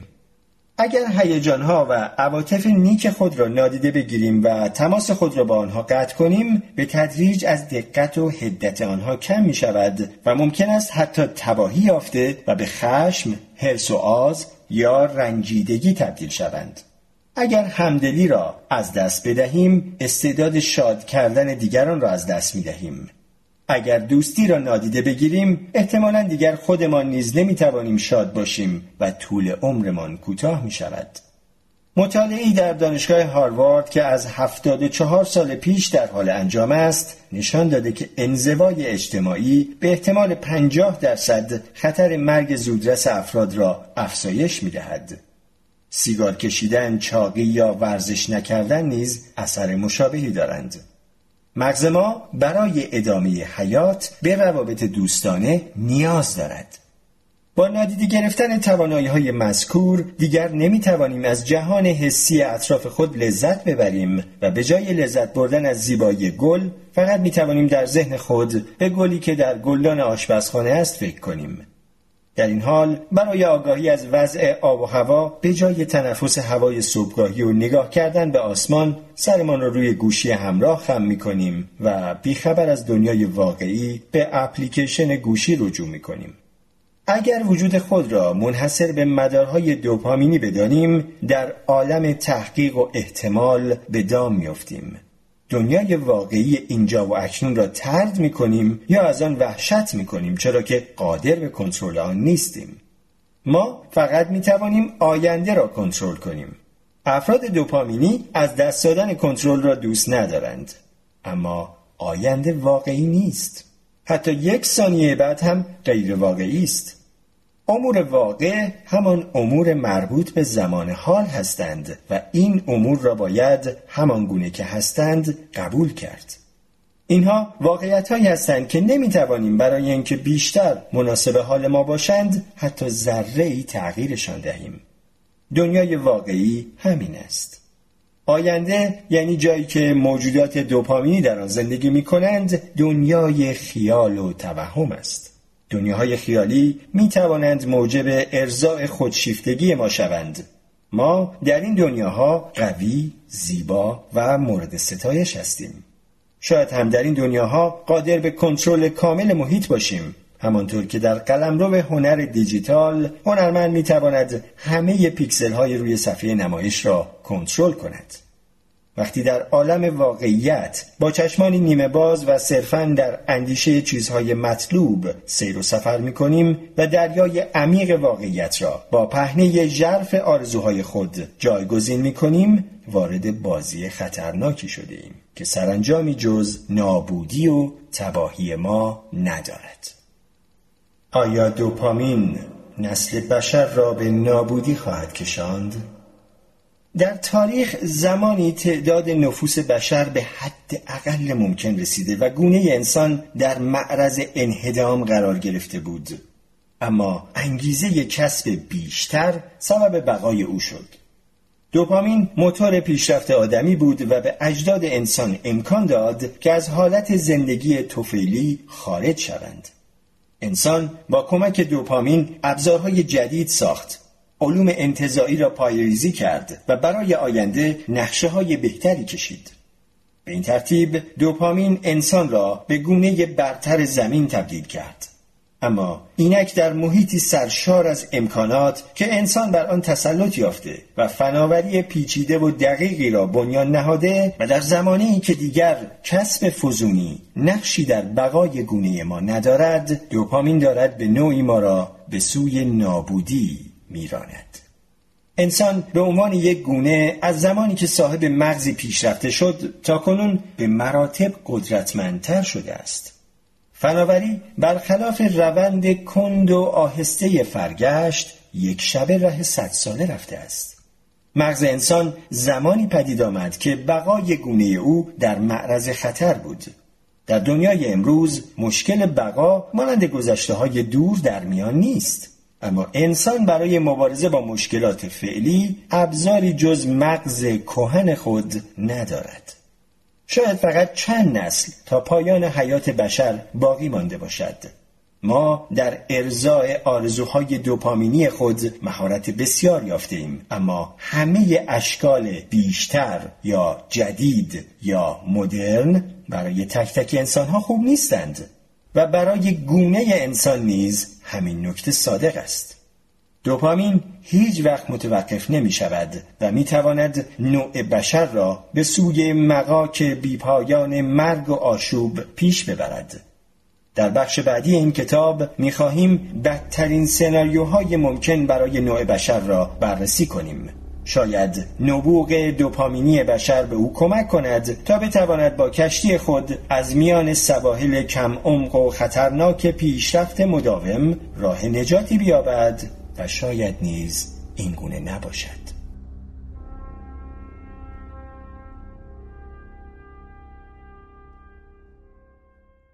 دکمه را فشار بده.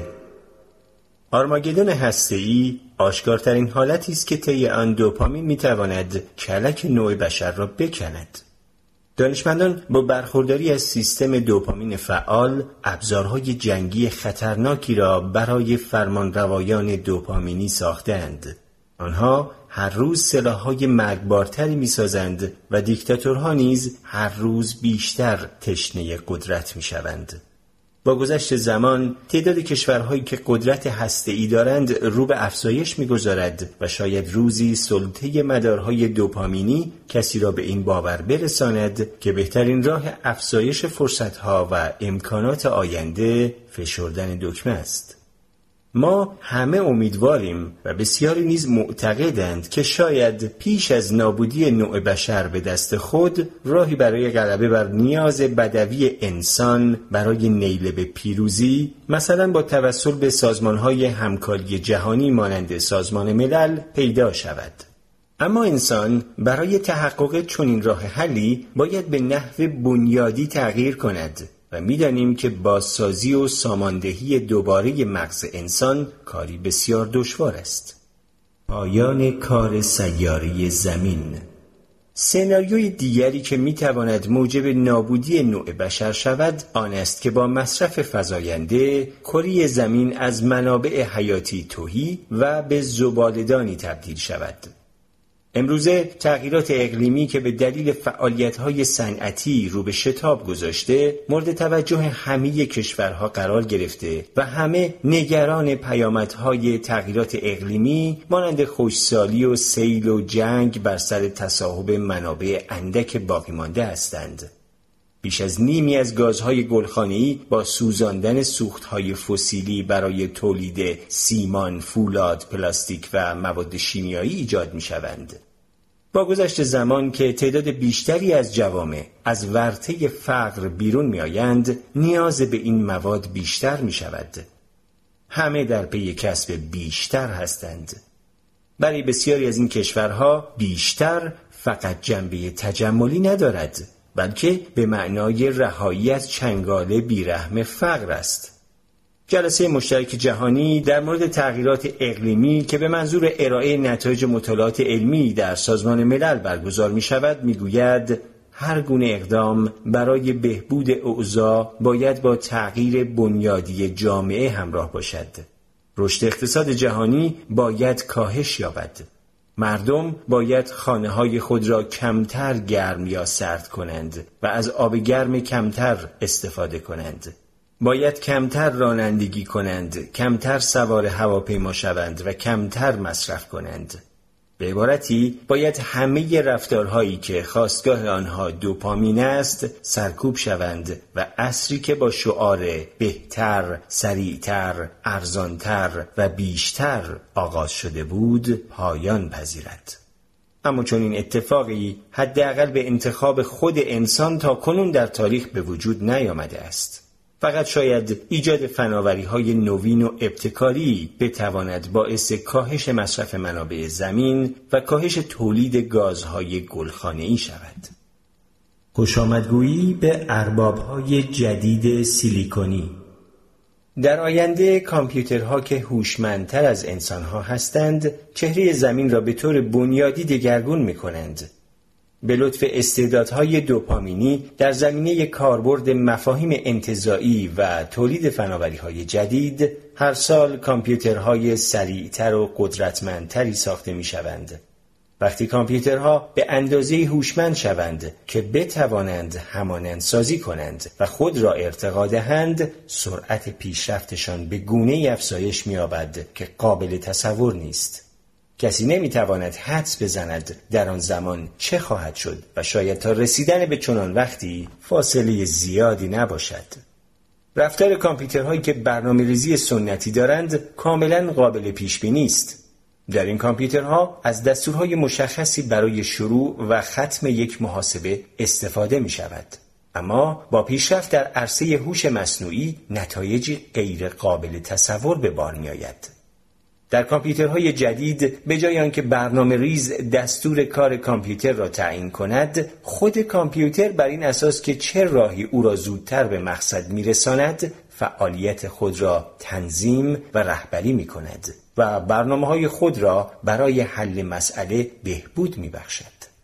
در این پدیده که رایانش فرگشتی نامیده می‌شود، مدارهایی که کامپیوتر را به توفیق می‌رسانند تقویت و مدارهایی که به شکست می‌انجامند تضعیف می‌شوند.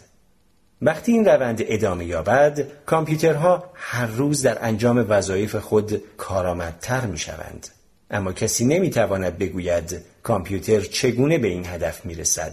این گونه سازگاری در بستر زمان پدید می‌آید و طی آن مدارها به حدی از پیچیدگی می‌رسند که تصورش برای انسان کنونی سخت است. به همین دلیل کسی نمی‌داند یک کامپیوتر ابرهوشمند به چه توانایی‌هایی دست می‌یابد. شاید روزی هوش مصنوعی با برخورداری از قدرت برنامه‌ریزی برای مدارهای خود به این نتیجه برسد که حذف نژاد انسان بهترین راه برای رسیدن به هدف اوست. شاید دانشمندان بتوانند برای جلوگیری از بروز این مشکل برنامه‌های حفاظتی تدوین کنند، اما چون برنامه‌های مذکور نیز خارج از حدود کنترل برنامه‌ریز تغییر پیدا می‌کنند، شاید هیچ برنامه حفاظتی آنقدر قوی نباشد که بتواند در برابر روند پیشرفت هوش مصنوعی تاب بیاورد. یک راه حل این است که از ساخت کامپیوترهای برخوردار از هوش مصنوعی صرف نظر کنیم. اما این کار توانایی انسان را برای کسب بیشتر کاهش می دهد. بنابراین راه خوبی نیست. دوپامین است که دانش را خوب یا بد به پیش می برد. اما شاید بخت با انسان یار باشد و بتواند راهی پیدا کند که هوش مصنوعی را به پیروی از دستورهای اخلاقی وادار کند.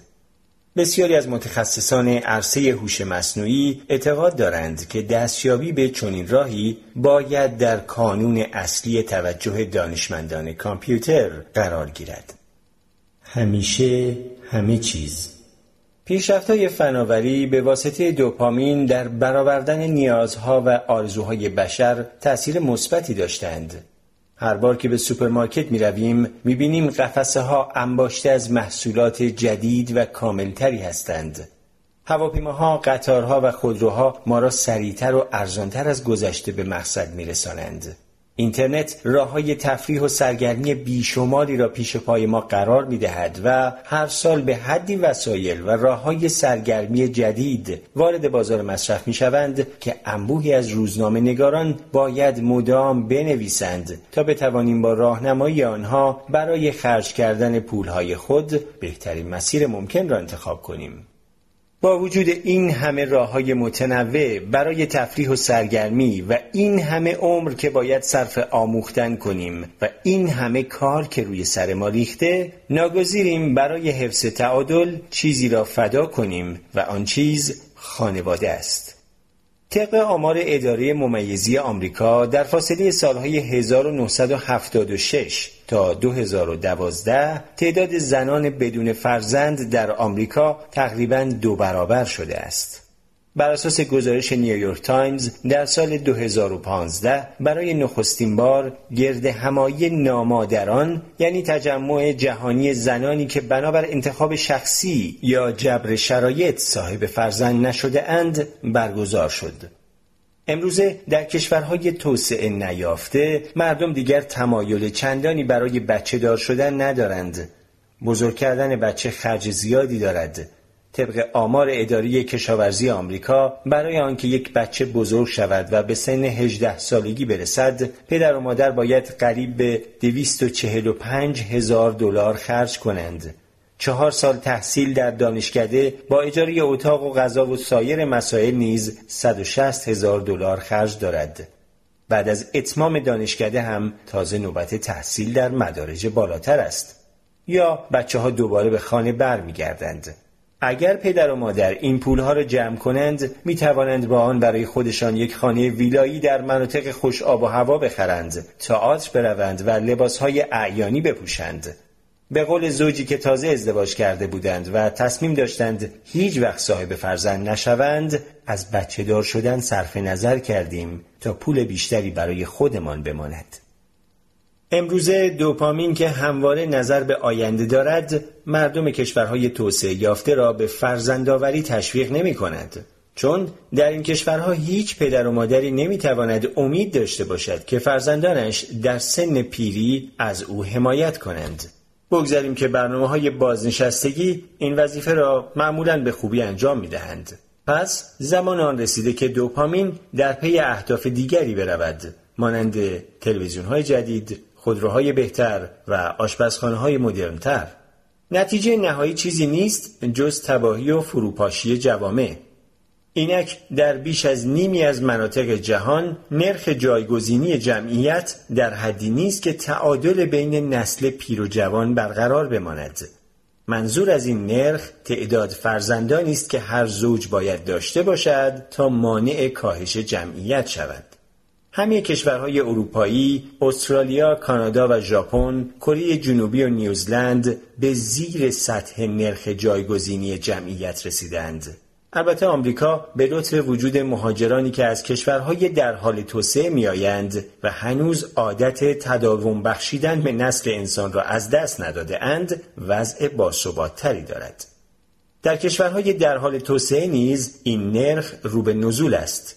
برزیل، چین، کاستاریکا، ایران، لبنان، سنگاپور، تایلند، تونس و ویتنام همگی به سطحی پایینتر از نرخ جایگزینی جمعیت رسیدند. دولت‌ها دارند نهایت تلاش خود را به کار می‌برند تا مبادا شهرها به خانه‌های ارواح تبدیل شوند. آلمان دروازه‌های خود را به روی تازه واردان گشود. در دانمارک با تصاویر تبلیغاتی مزین به شعار برای نجات کشور دست به کار شوید، سعی کردند با بحران کاهش جمعیت مبارزه کنند. سنگاپور که دارای نرخ رشد هفتاد و هشت صدم است، به کمپانی منتوس، سازنده آدامس و خوشبو کننده دهان، سفارش ساخت آهنگی تبلیغاتی موسوم به شب ملی را داده است.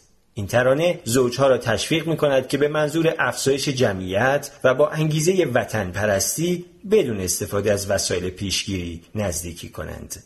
در کره جنوبی به زوجهایی که صاحب فرزند میشوند پول میدهند و اگر هم صاحب بیش از یک فرزند شوند به آنها جوایزی تعلق میگیرد. در روسیه نیز به زوجهایی که صاحب اولاد شوند به حکم قرعه یک دستگاه یخچال میدهند. کار نکن، همه چیز داشته باش. در نهایت اگر واقعیت مجازی منجر به نابودی نسل بشر نشود، میتواند شتاب حرکت آن را در سراشیبی سقوط بیشتر کند. با واقعیت مجازی افراد میتوانند به مناطق زیبا و مهیج سفر کنند یا در یک آن به قهرمان کیهان تبدیل شوند. واقعیت مجازی با تولید تصویر و صدا و سایر جلوه‌های حسی در آینده نزدیک به طور آنلاین در دسترس همه قرار می‌گیرد. محققان سنگاپور نوعی شبیه‌ساز دیجیتال چشایی ساختند. این وسیله الکترودهایی دارد که می‌تواند جریان الکتریکی مستقیم و حرارت را به زبان منتقل کند. وقتی زبان با مقدارهای گوناگونی از الکتریسیته و گرما تحریک می شود، مزه‌های مختلفی مثل شوری و تلخی و ترشی را احساس می کند. گروه‌های تحقیقی دیگری توانستند مزه شیرینی را نیز تولید کنند. با ترکیب این مزه‌ها با نسبت‌های مختلف می توان مزه همه غذاها را بازسازی کرد. از آنجا که مزه غذا بیش از همه با بوی آن ارتباط دارد، وسیله‌ای هم برای بازسازی بوی غذاها ساخته‌اند. در کنار این وسایل، از مبدل هدایت استخوانی برای تقلید صدای جویدن و انتقال آن به پرده گوش به واسطه نسوج نرم و استخوان‌های فردی که در حال غذا خوردن است، استفاده می‌کنند. لمس آخرین جبهه‌ای است که در واقعیت مجازی باید فتح شود. سازندگان این گونه وسایل مجازی می توانند با تقلید رابطه جنسی خوراک مناسبی برای رسانه‌ها فراهم کنند.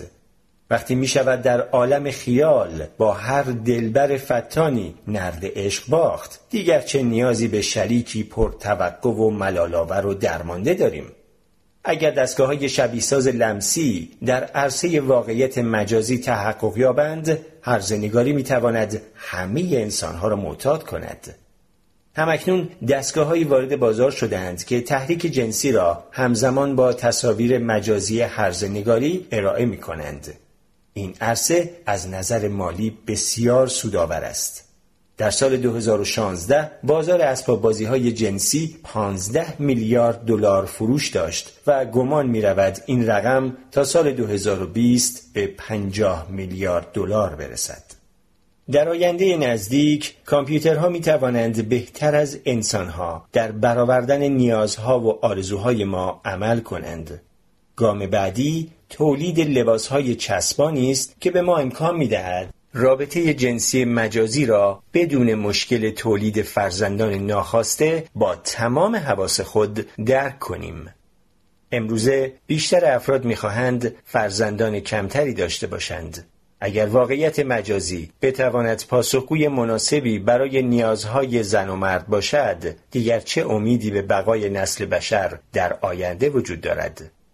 با توسعه واقعیت مجازی نژاد انسان به وادی شب تیره گام می نهد و مدارهای دوپامینی نیز به او القا می کنند که این بهترین حالت ممکن است.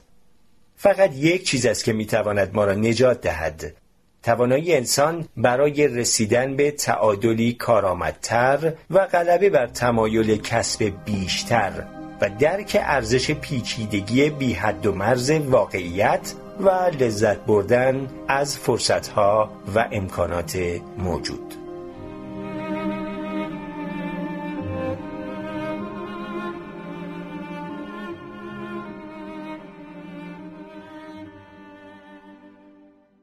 هر روز صبح در درون من کشاکشی برپاست. از یک سو دلم می‌خواهد اوضاع دنیا را بهتر کنم و از سوی دیگر دلم می‌خواهد از دنیا لذت ببرم. همین کشاکش است که برنامه ریزی برای زندگی روزمره را برایم سخت می‌کند. ای بی وایت. تعادل ظریف بین سیستم‌های دوپامین و اینجا و اکنون. مرد میانسالی برای درمان افسردگی خود نزد یک روانپزشک رفت. او غمگین و ناامید بود و نسبت به آینده نگرانی وسواسگونه داشت. مدام فکر می‌کرد کارها دارد غلط پیش می‌رود و نگران بود نکند فاجعه‌ای در راه باشد. این نگرانی‌ها انرژی روانی او را تقریباً به صفر رسانده و او را از نظر عاطفی به موجودی شکننده و ضعیف تبدیل کرده بود. او با کوچکترین تحریکی به مرز انفجار می‌رسید. حتی نمی‌توانست برای رفتن سر کار سوار قطار شود، چون اگر کسی به او تنه می‌زد یا هولش می‌داد یا حتی با او تماس پیدا می‌کرد، از کوره در می‌رفت. طبق اظهار همسرش، بعضی از شب‌ها ساعت سه از خواب بیدار می‌شد و زار زار گریه می‌کرد. به قول خودش، اگر لاستیک خود رو پنچر شود، باید با آپاراچی تماس بگیریم. من هم با مرکز مشاوره فوریت‌های روانی تماس گرفتم. او با تجویز نوعی داروی ضد افسردگی که بر سطح پیامرسان‌های عصبی سروتونین مؤثر بود، تحت درمان قرار گرفت و پاسخ او به درمان عالی بود. بعد از یک ماه بهبودی، خلقی بهتر پیدا کرد و شاد و سرحال شد. انعطاف پذیری او بیشتر شد و توانست از خوب و بد زندگیش لذت ببرد. همسرش نیز از این وضع راضی بود. به نظر خود بیمار بد نبود که مقدار دارو را افزایش دهد تا بهتر نتیجه بگیرد. لذا با توافق پزشکش دوز داروی دریافتی را زیاد کرد. در ملاقات بعدی به پزشکش گفت: عالی است. حالا دیگر خیلی شادم، اما انگیزه ندارم.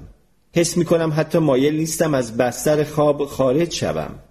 بنابراین او و پزشکش تصمیم گرفتند میزان مصرف دارو را کم کنند و به مقدار قبلی برگردند. خوشبختانه با این کار تعادل خلقی او دوباره برقرار شد. واکنش شدید این بیمار نسبت به داروی ضد افسردگی سروتونینی فقط در تعداد کمی از بیماران دیده می شود. اینگونه بیماران از نظر ارثی و محیطی استعداد بروز واکنش شدید نسبت به داروهای ضد افسردگی دارند. بروز این واکنش نشان می‌دهد که تمرکز افراطی بر آینده و لذت‌گرایی بیش از حد در زمان حال، هر دو می‌توانند فرد را درمانده و ناتوان کنند. دوپامین و پیامرسان‌های اینجا و اکنون با هم کار می‌کنند. معمولاً فعالیت آنها عکس یکدیگر است، اما همین امر به حفظ ثبات سلول‌های مغزی که به طور دائم در حال فعالیت هستند می‌انجامد. در بسیاری از موارد هر دو سیستم، به ویژه بخش دوپامینی، از حالت تعادل خارج می‌شوند. دنیای مدرن همواره سبب تحریک سیستم دوپامین می‌شود. دوپامین بیش از حد انسان را به خلاقیت توأم با بدبختی گرفتار می‌کند، حال آنکه فعالیت زیاد سیستم اینجا و اکنون ما را به سعادت توأم با رخوت می‌رساند. در یک سوی طیف کسی را داریم که از فرط کار زیاد می‌خواهد خودکشی کند و در سوی دیگر با آدمی مواجه هستیم که می‌خواهد در زیرزمین خانه‌اش حشیش بکشد و خوش باشد. هیچ یک از این دو تن زندگی دلخواه و شخصیت رو به رشدی ندارند. برای آنکه آنها به زندگی مطلوبی دست یابند، باید کاری کنیم که به تعادل برسند. همه خوب می‌دانیم که افراط و سلامتی با هم سازگار نیستند. شاید به همین دلیل است که از شنیدن داستان‌هایی درباره اشخاصی که در ابتدای راه دچار افراط می‌شوند و بعد تعادل خود را به دست می‌آورند، خوشحال می‌شویم. فیلم آواتار درباره کسی است که در ابتدای راه دچار افزایش ترشح و فعالیت دوپامین است. او یک افسر سابق نیروی دریایی به نام جیک است که یک شرکت حفاری او را به عنوان نیروی امنیتی استخدام کرده. هدف این شرکت کشف و بهره برداری از منابع طبیعی سیاره‌ای به نام پاندورا است. سیاره‌ای پوشیده از جنگل‌های بکر که مردمی به نام ناوی، نژادی انسان نما که در صلح و صفا با طبیعت زندگی می‌کنند. ناوی‌ها الهه‌ای مادرانه به نام آیووا را می‌پرستند. این داستان مثال کلاسیکی از فعالیت سیستم‌های دوپامین و اینجا و اکنون در کنار هم است. شرکت حفاری به منظور دسترسی به منابع این سیاره ناگزیر است درخت ارواح یا درخت مقدسی را که بر سر راه عملیات آنها قرار گرفته از میان بردارد. جیک که از این کار به وحشت افتاده سیستم دوپامینی خود را سرکوب و سیستم اینجا و اکنون خود را فعال می کند و با یکی از اعضای قبیله رابطه برقرار می کند. او با تلفیق مهارت‌های دوپامینی خود و همکاری با ناوی‌ها اعضای قبیله را سازماندهی می‌کند و آنها را در برابر نیروهای امنیتی شرکت حفاری به پیروزی می‌رساند. سرانجام جیک با کمک درخت ارواح به یکی از ناوی‌ها تبدیل می‌شود و به تعادل می‌رسد. چگونه انسان می‌تواند تعادل از دست رفته خود را باز یابد؟ بعید است که انسان‌ها بتوانند زندگی در دنیای مدرن را رها کنند و در قبیله‌ای که درختی را پرستش می‌کنند به زندگی ادامه دهند. ما باید با روش‌های دیگری به تعادل برسیم. فقط با تکیه بر سیستم دوپامین دستیابی به رضایت ممکن نیست. درست مثل این است که کسی بخواهد با یک چکش پیچی را سفت کند. ما دلمان می‌خواهد رضایت مانند خوردن یک قطعه شیرینی، گرفتن ارتقاء شغلی یا رسیدن به یک پیروزی در نزدیکی ما باشد. چطور می‌توانیم خود را از این سیر بی‌پایان تلاش برای کسب توفیق نجات دهیم؟ آسان نیست، اما راه‌هایی نیز دارد. لذت مهارت یا خوب از پس کاری برآمدن. مهارت عبارت است از دستیابی به حد اکثر پاداش در شرایط خاص. می توان در زمینه‌های مختلفی مانند بازی‌های کامپیوتری، رشته‌های ورزشی، آشپزی یا ویروس‌زدایی از یک برنامه پیچیده کامپیوتری به مهارت رسید. از دیدگاه دوپامینی مهارت امر مثبتی است و باید برای کسب آن کوشید. اما مهارت با سایر مسائل تفاوتی اساسی دارد. مهارت فقط یافتن غذا یا شریک جدید یا شکست دادن رقیب نیست. مفهومی بزرگتر و گسترده تر دارد. مهارت توفیق در اخذ پاداش است. موضعی است که دوپامین در آن به اوج افتخار خود میرسد و میتواند در آن لختی بیاساید و از ثمرات توفیق خود بهره مند شود. مهارت نقطه‌ای است که دوپامین در آن به قلمرو اینجا و اکنون میرسد و به آن سر تعظیم فرود میآورد. در اینجاست که دوپامین همه تلاش‌هایش را انجام داده و متوقف می‌شود و به مدارهای اینجا و اکنون اجازه می‌دهد در رگ‌های سعادت جاری شوند و آن را به جوش آورند. دوپامین برای یک آن از مبارزه با احساس رضایت دست می‌کشد و بر آن مهر تایید می‌زند. بالاترین میزان آرامش وقتی به دست می‌آید که از انجام کاری سخت فراغت حاصل کنیم. مهارت در فرد احساسی به وجود می‌آورد که روانشناسان به آن کنترل درونی می‌گویند. در این حالت تصور فرد آن است که انتخاب‌ها و تجربه‌هایش تحت کنترل او هستند و توسط عوامل دیگری چون سرنوشت، بخت و اقبال یا افراد دیگر تعیین نمی‌شوند. با این دید احساس خوبی به فرد دست می‌دهد. بیشتر افراد دوست ندارند تحت نفوذ نیروهای خارج از کنترل خود باشند. خلبان‌ها می‌گویند وقتی در هوای طوفانی پرواز می‌کنند اگر کنترل هواپیما دست خودشان باشد نسبت به وقتی که هواپیما تحت کنترل خلبان خودکار است کمتر احساس استرس می‌کنند. در مورد هدایت خودرو در هوای برفی نیز همینطور است. بیشتر افراد ترجیح می‌دهند در چنین وضعی پشت فرمان باشند و هدایت خودرو را بر عهده بگیرند. برخورداری از کنترل درونی باعث افزایش کارایی فرد می‌شود. افرادی که حس کنترل درونی قوی دارند به احتمال بیشتری می توانند در دانشگاه تحصیل کنند یا شغلی با درآمد بالا داشته باشند.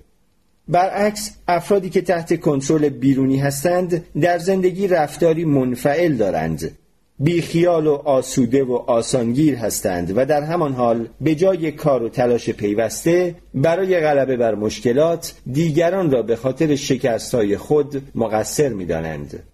پزشکان از این نوع بیماران واهمه دارند، چون آنها اغلب داروهای خود را درست مصرف نمی کنند و حاضر نیستند مسئولیت سلامتی خود را به گردن بگیرند و سبک زندگی سالمی را انتخاب کنند. رسیدن به مهارت می تواند ولو به مدتی کوتاه حس کنترل درونی و استقلال در فرد به وجود آورد. البته رسیدن به چنین سطحی از مهارت نیاز به صرف وقت و تلاش و تمرین پیوسته دارد. دانشجو برای رسیدن به استادی و مهارت باید راحتی و آسایش خود را فدا کند. وقتی نوازنده پیانو نواختن آهنگی ساده را یاد گرفت، در گام بعدی باید نواختن آهنگی پیچیده را بیاموزد و انجام این کار اگرچه سخت است، اما شعف بیپایانی نیز در آن نهفته است. کسانی که راه را تا پایان طی کنند به این نتیجه میرسند که تحمل سختی‌های راه ارزش رسیدن به مهارت را داشت. آنها وقتی به پایان راه میرسند حس میکنند به رویای دیرینه خود دست یافتند، رویایی چنان بزرگ که اینک میتوانند در آن غوطه ور شوند و لذت ببرند. پاداشهای واقعیت. وقتی دارید مسواک میزنید حواستان کجاست؟ احتمالاً همه جا غیر از خود مسواک زدن. به احتمال زیاد دارید به کارهایی که آن روز یا آن هفته انجام داده اید یا در آینده باید انجام دهید فکر میکنید. چرا؟ شاید به دلیل عادت یا اضطراب. شاید میترسید اگر به آینده فکر نکنید ممکن است یک جای کار خراب شود و شما مایل نیستید اینطور شود. اگر به کارهایی که میخواهید انجام دهید فکر نکنید احتمالاً به دلیل مسائل غیر منتظره ممکن است مشکل ایجاد شود.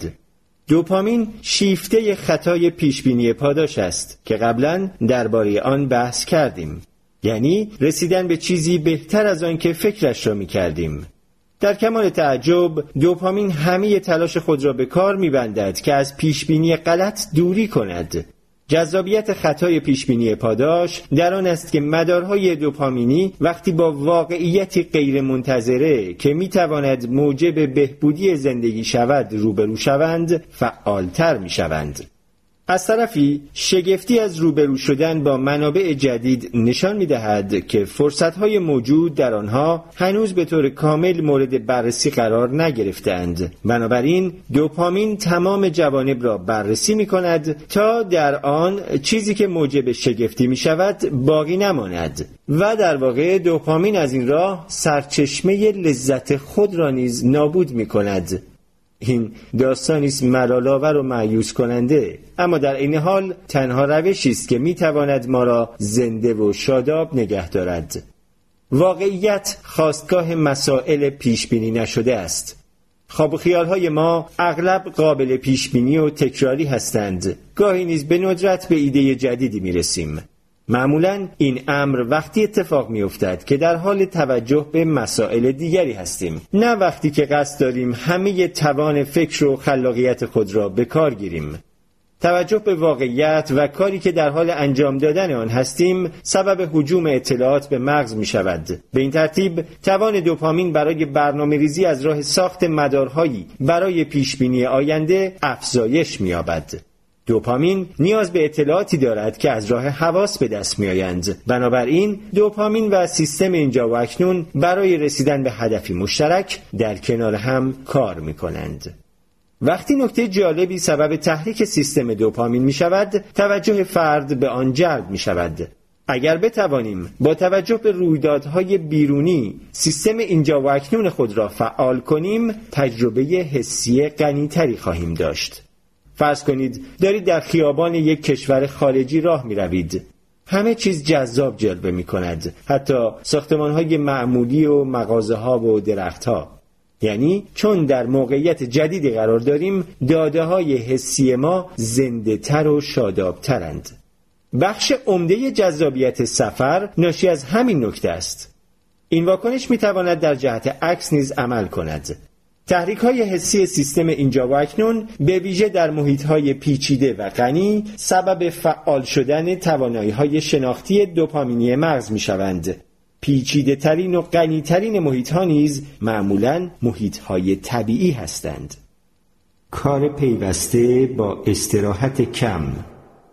طبیعت پیچیده است و از اجزای متعددی که در حال برهمکنش مداوم هستند ساخته شده است.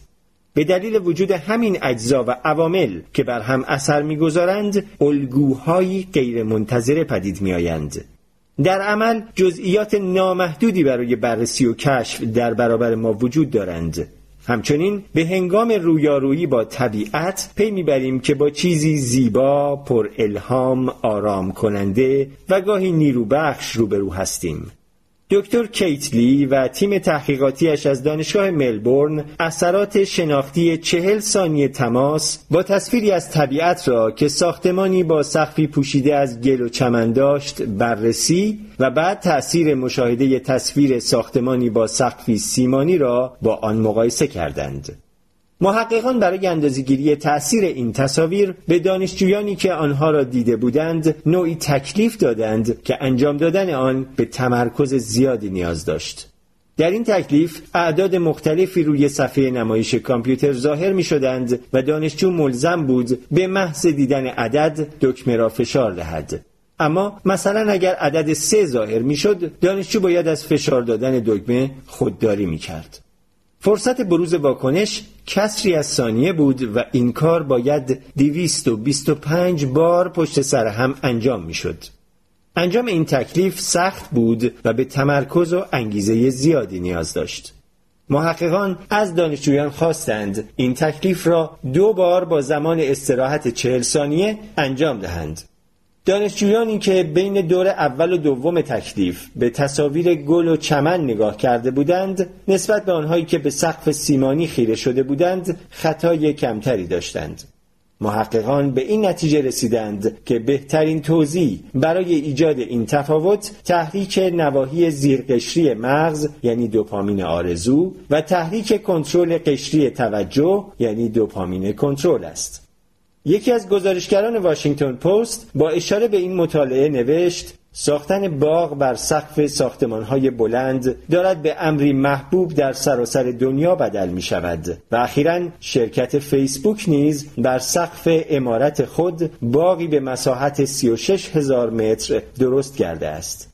این رویکرد معماری که می‌کوشد از راه تحریک سیستم اینجا و اکنون سیستم دوپامین را فعال کند، علاوه بر مفید بودن برای روان انسان می‌تواند برای طبیعت نیز سودمند باشد.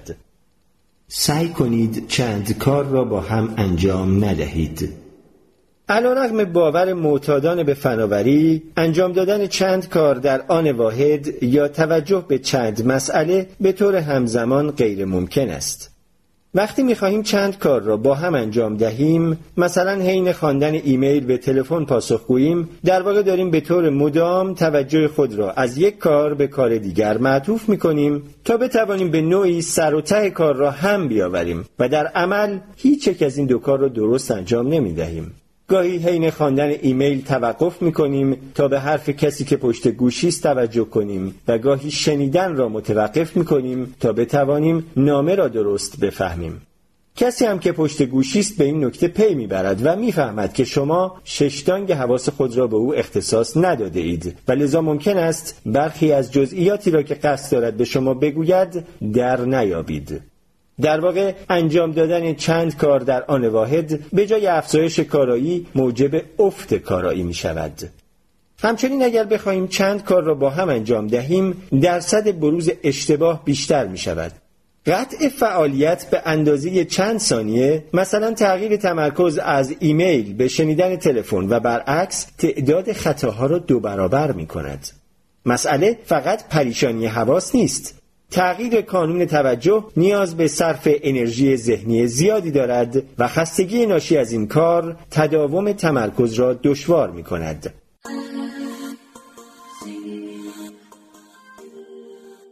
بهای سنگین زندگی در آینده. زندگی در دنیای غیر واقعی و انتزاعی فرصت‌های آینده با اتکا بر دوپامین بهایی نیز دارد و آن فدا شدن سعادت است. محققان دانشگاه هاروارد اپلیکیشنی برای گوشی همراه ساختند که کاربران به کمک آن می توانند افکار، احساسات و اعمال خود را حین انجام کارهای روزمره گزارش کنند. هدف از این مطالعه بررسی رابطه بین آشفتگی ذهنی و سعادت فرد بود. بیش از پنج هزار نفر از هشتاد و سه کشور دنیا در این مطالعه شرکت کردند. این اپلیکیشن به طور تصادفی در اوقات مختلف روز با داوطلبان تماس می گرفت و داده ها را گردآوری می کرد. مثلا از داوطلب می پرسید حالا چه احساسی دارید؟ یا حالا دارید چه کاری انجام می دهید؟ و آیا دارید به چیزی غیر از کاری که در حال انجام دادن آن هستید فکر می کنید؟ داوطلبان در نیمی از موارد در حال انجام هر کاری که بودند به سؤال اخیر پاسخ مثبت دادند. همه فعالیت‌هایی که داوطلبان انجام می‌دادند به یک اندازه سبب آشفتگی حواس می‌شدند، البته غیر از رابطه جنسی که خیلی توجه افراد را به خود جلب می‌کرد. در سایر وضعیت‌ها داوطلبان تقریباً همیشه داشتند به چیزهای دیگر فکر می‌کردند، تا جایی که محققان نتیجه گرفتند حالت معمول فعالیت مغز همان چیزی است که دانشمندان آن را تفکر بدون وابستگی به محرک می‌نامند. محققان پی بردند افرادی که دچار آشفتگی حواس بودند احساس سعادت کمتری داشتند و این مسئله ربطی به فعالیتی نداشت که در حال انجام دادن آن بودند. مثلا اگر در حال خوردن، کار کردن، تماشای تلویزیون یا روابط اجتماعی بودند، چنانچه به کاری که داشتند انجام می‌دادند توجه می‌کردند، احساس شادی و سعادت بیشتری می‌کردند. محققان نتیجه گرفتند که ذهن انسان در بیشتر موارد دچار آشفتگی و پراکندگی حواس است و چنین ذهنی از شادی و سعادت بی بهره است. اما شاید برای بسیاری سعادت اهمیتی نداشته باشد. شاید بعضیها به حدی زیر سلطه دوپامین باشند که فقط رسیدن به موفقیت برایشان مهم باشد. اما حتی در این صورت نیز هر اندازه هم که فرد باهوش و اصیل و خلاق باشد، مدارهای دوپامینی او بدون داده های خامی که سیستم اینجا و اکنون در اختیارش میگذارد نمیتواند به موفقیت دست یابد.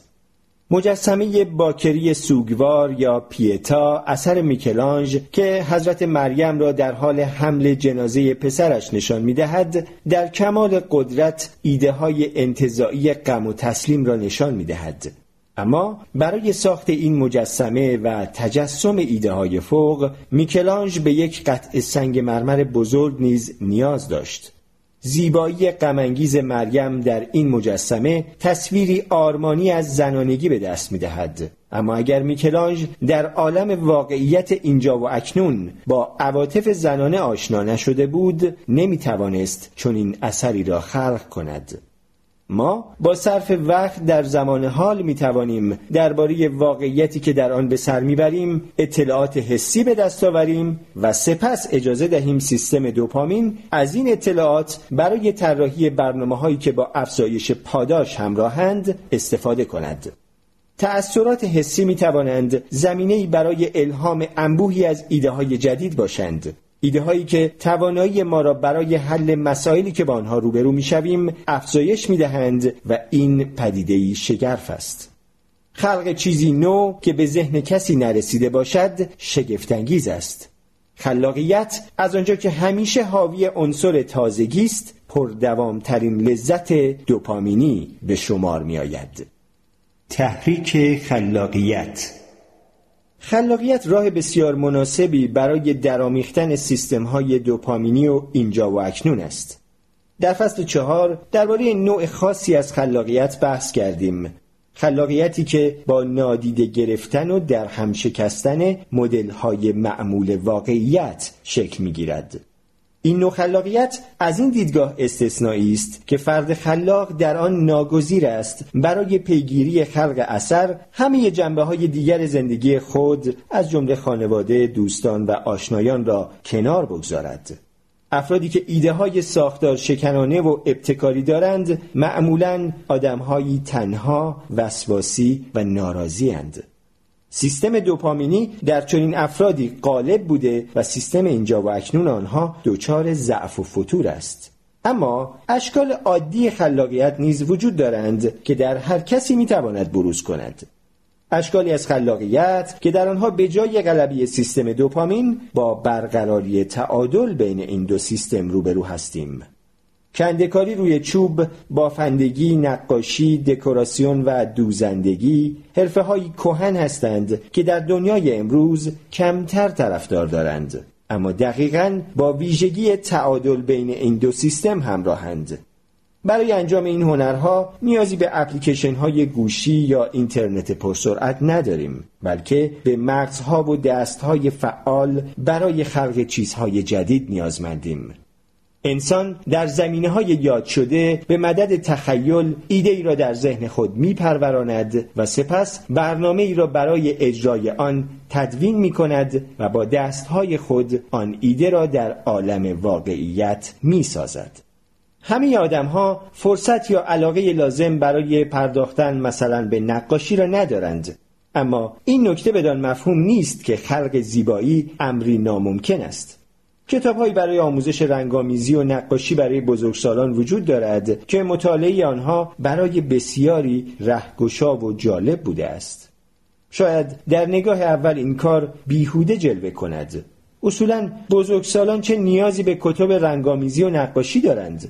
اما این کتاب‌ها فرصتی برای گریز از دنیای دوپامینی نامتوازنی که در آن به سر می‌بریم فراهم می‌کنند و می‌توانند سبب کاهش استرس شوند. این کتاب‌ها حاوی الگوهای زیبا و انتزاعی هستند، انتزاع‌های دوپامینی که با تجربه حسی ترکیب شده‌اند. کودکان نیز از کار کردن با دست‌های خود لذت می‌برند. مجله تایمز در سال دو هزار و پانزده مقاله‌ای چاپ کرد با عنوان چرا مدارس به کلاس‌های فوق برنامه عملی نیاز دارند.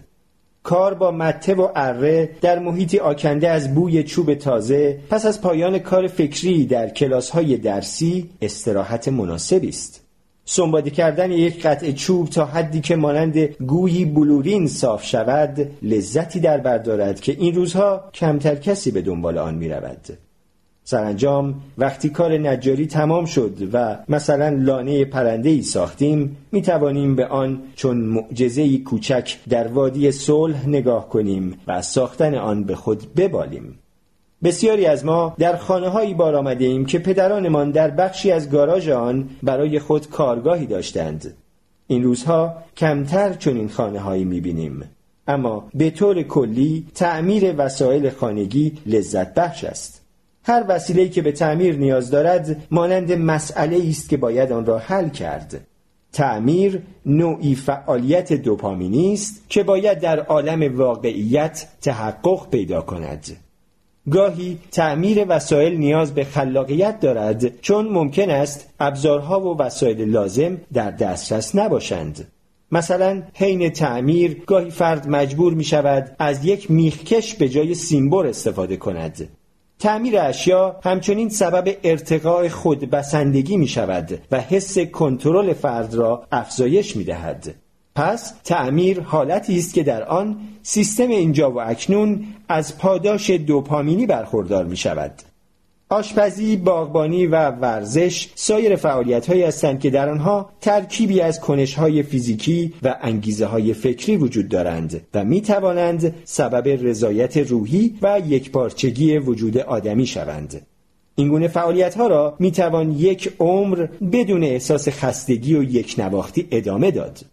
وقتی آدم یک ساعت سوئیسی می‌خرد تا چند هفته از هیجان دوپامینی خرید آن لذت می‌برد، اما بعد از آن ساعت برایش به یک شیء معمولی تبدیل می‌شود.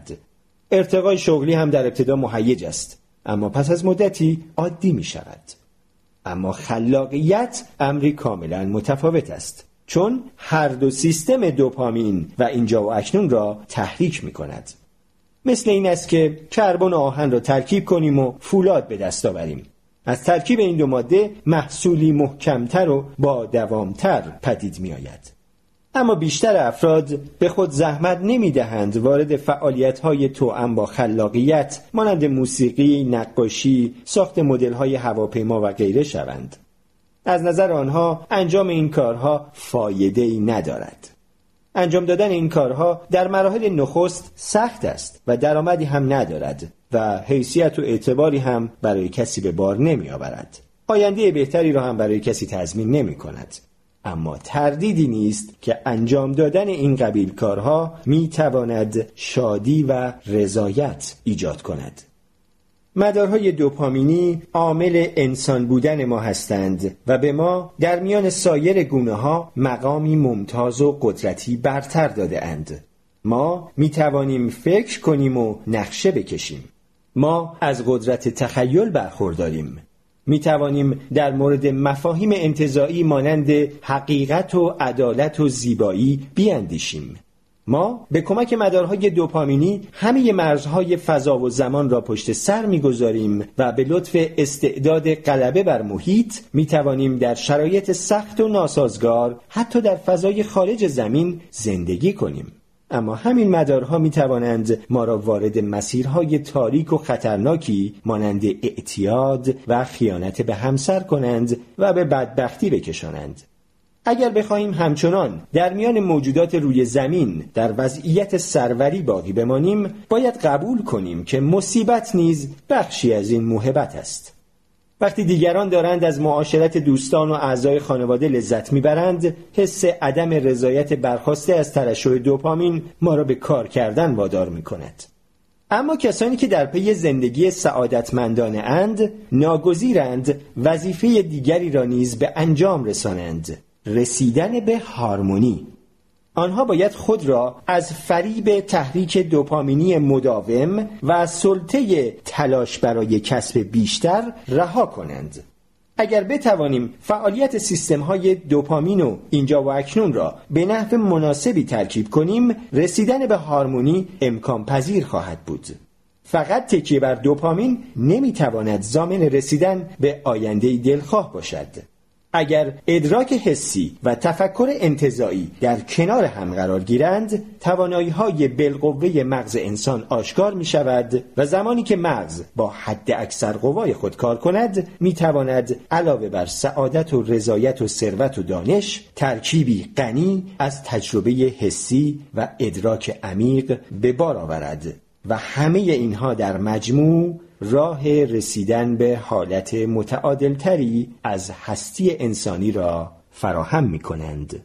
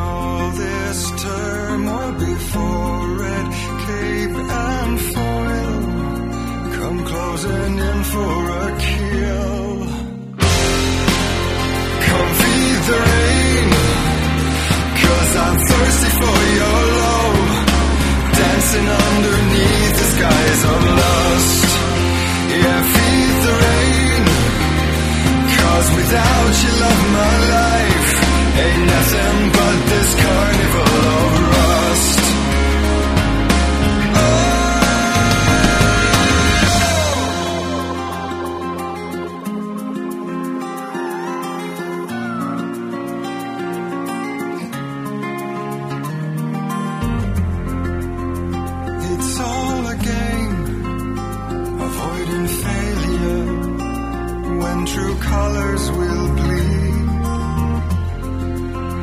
all in the name of misbehavior and the things we don't need.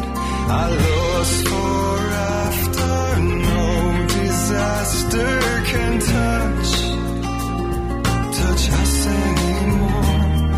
And more than ever I hope to never fall, where enough is not the same it was before.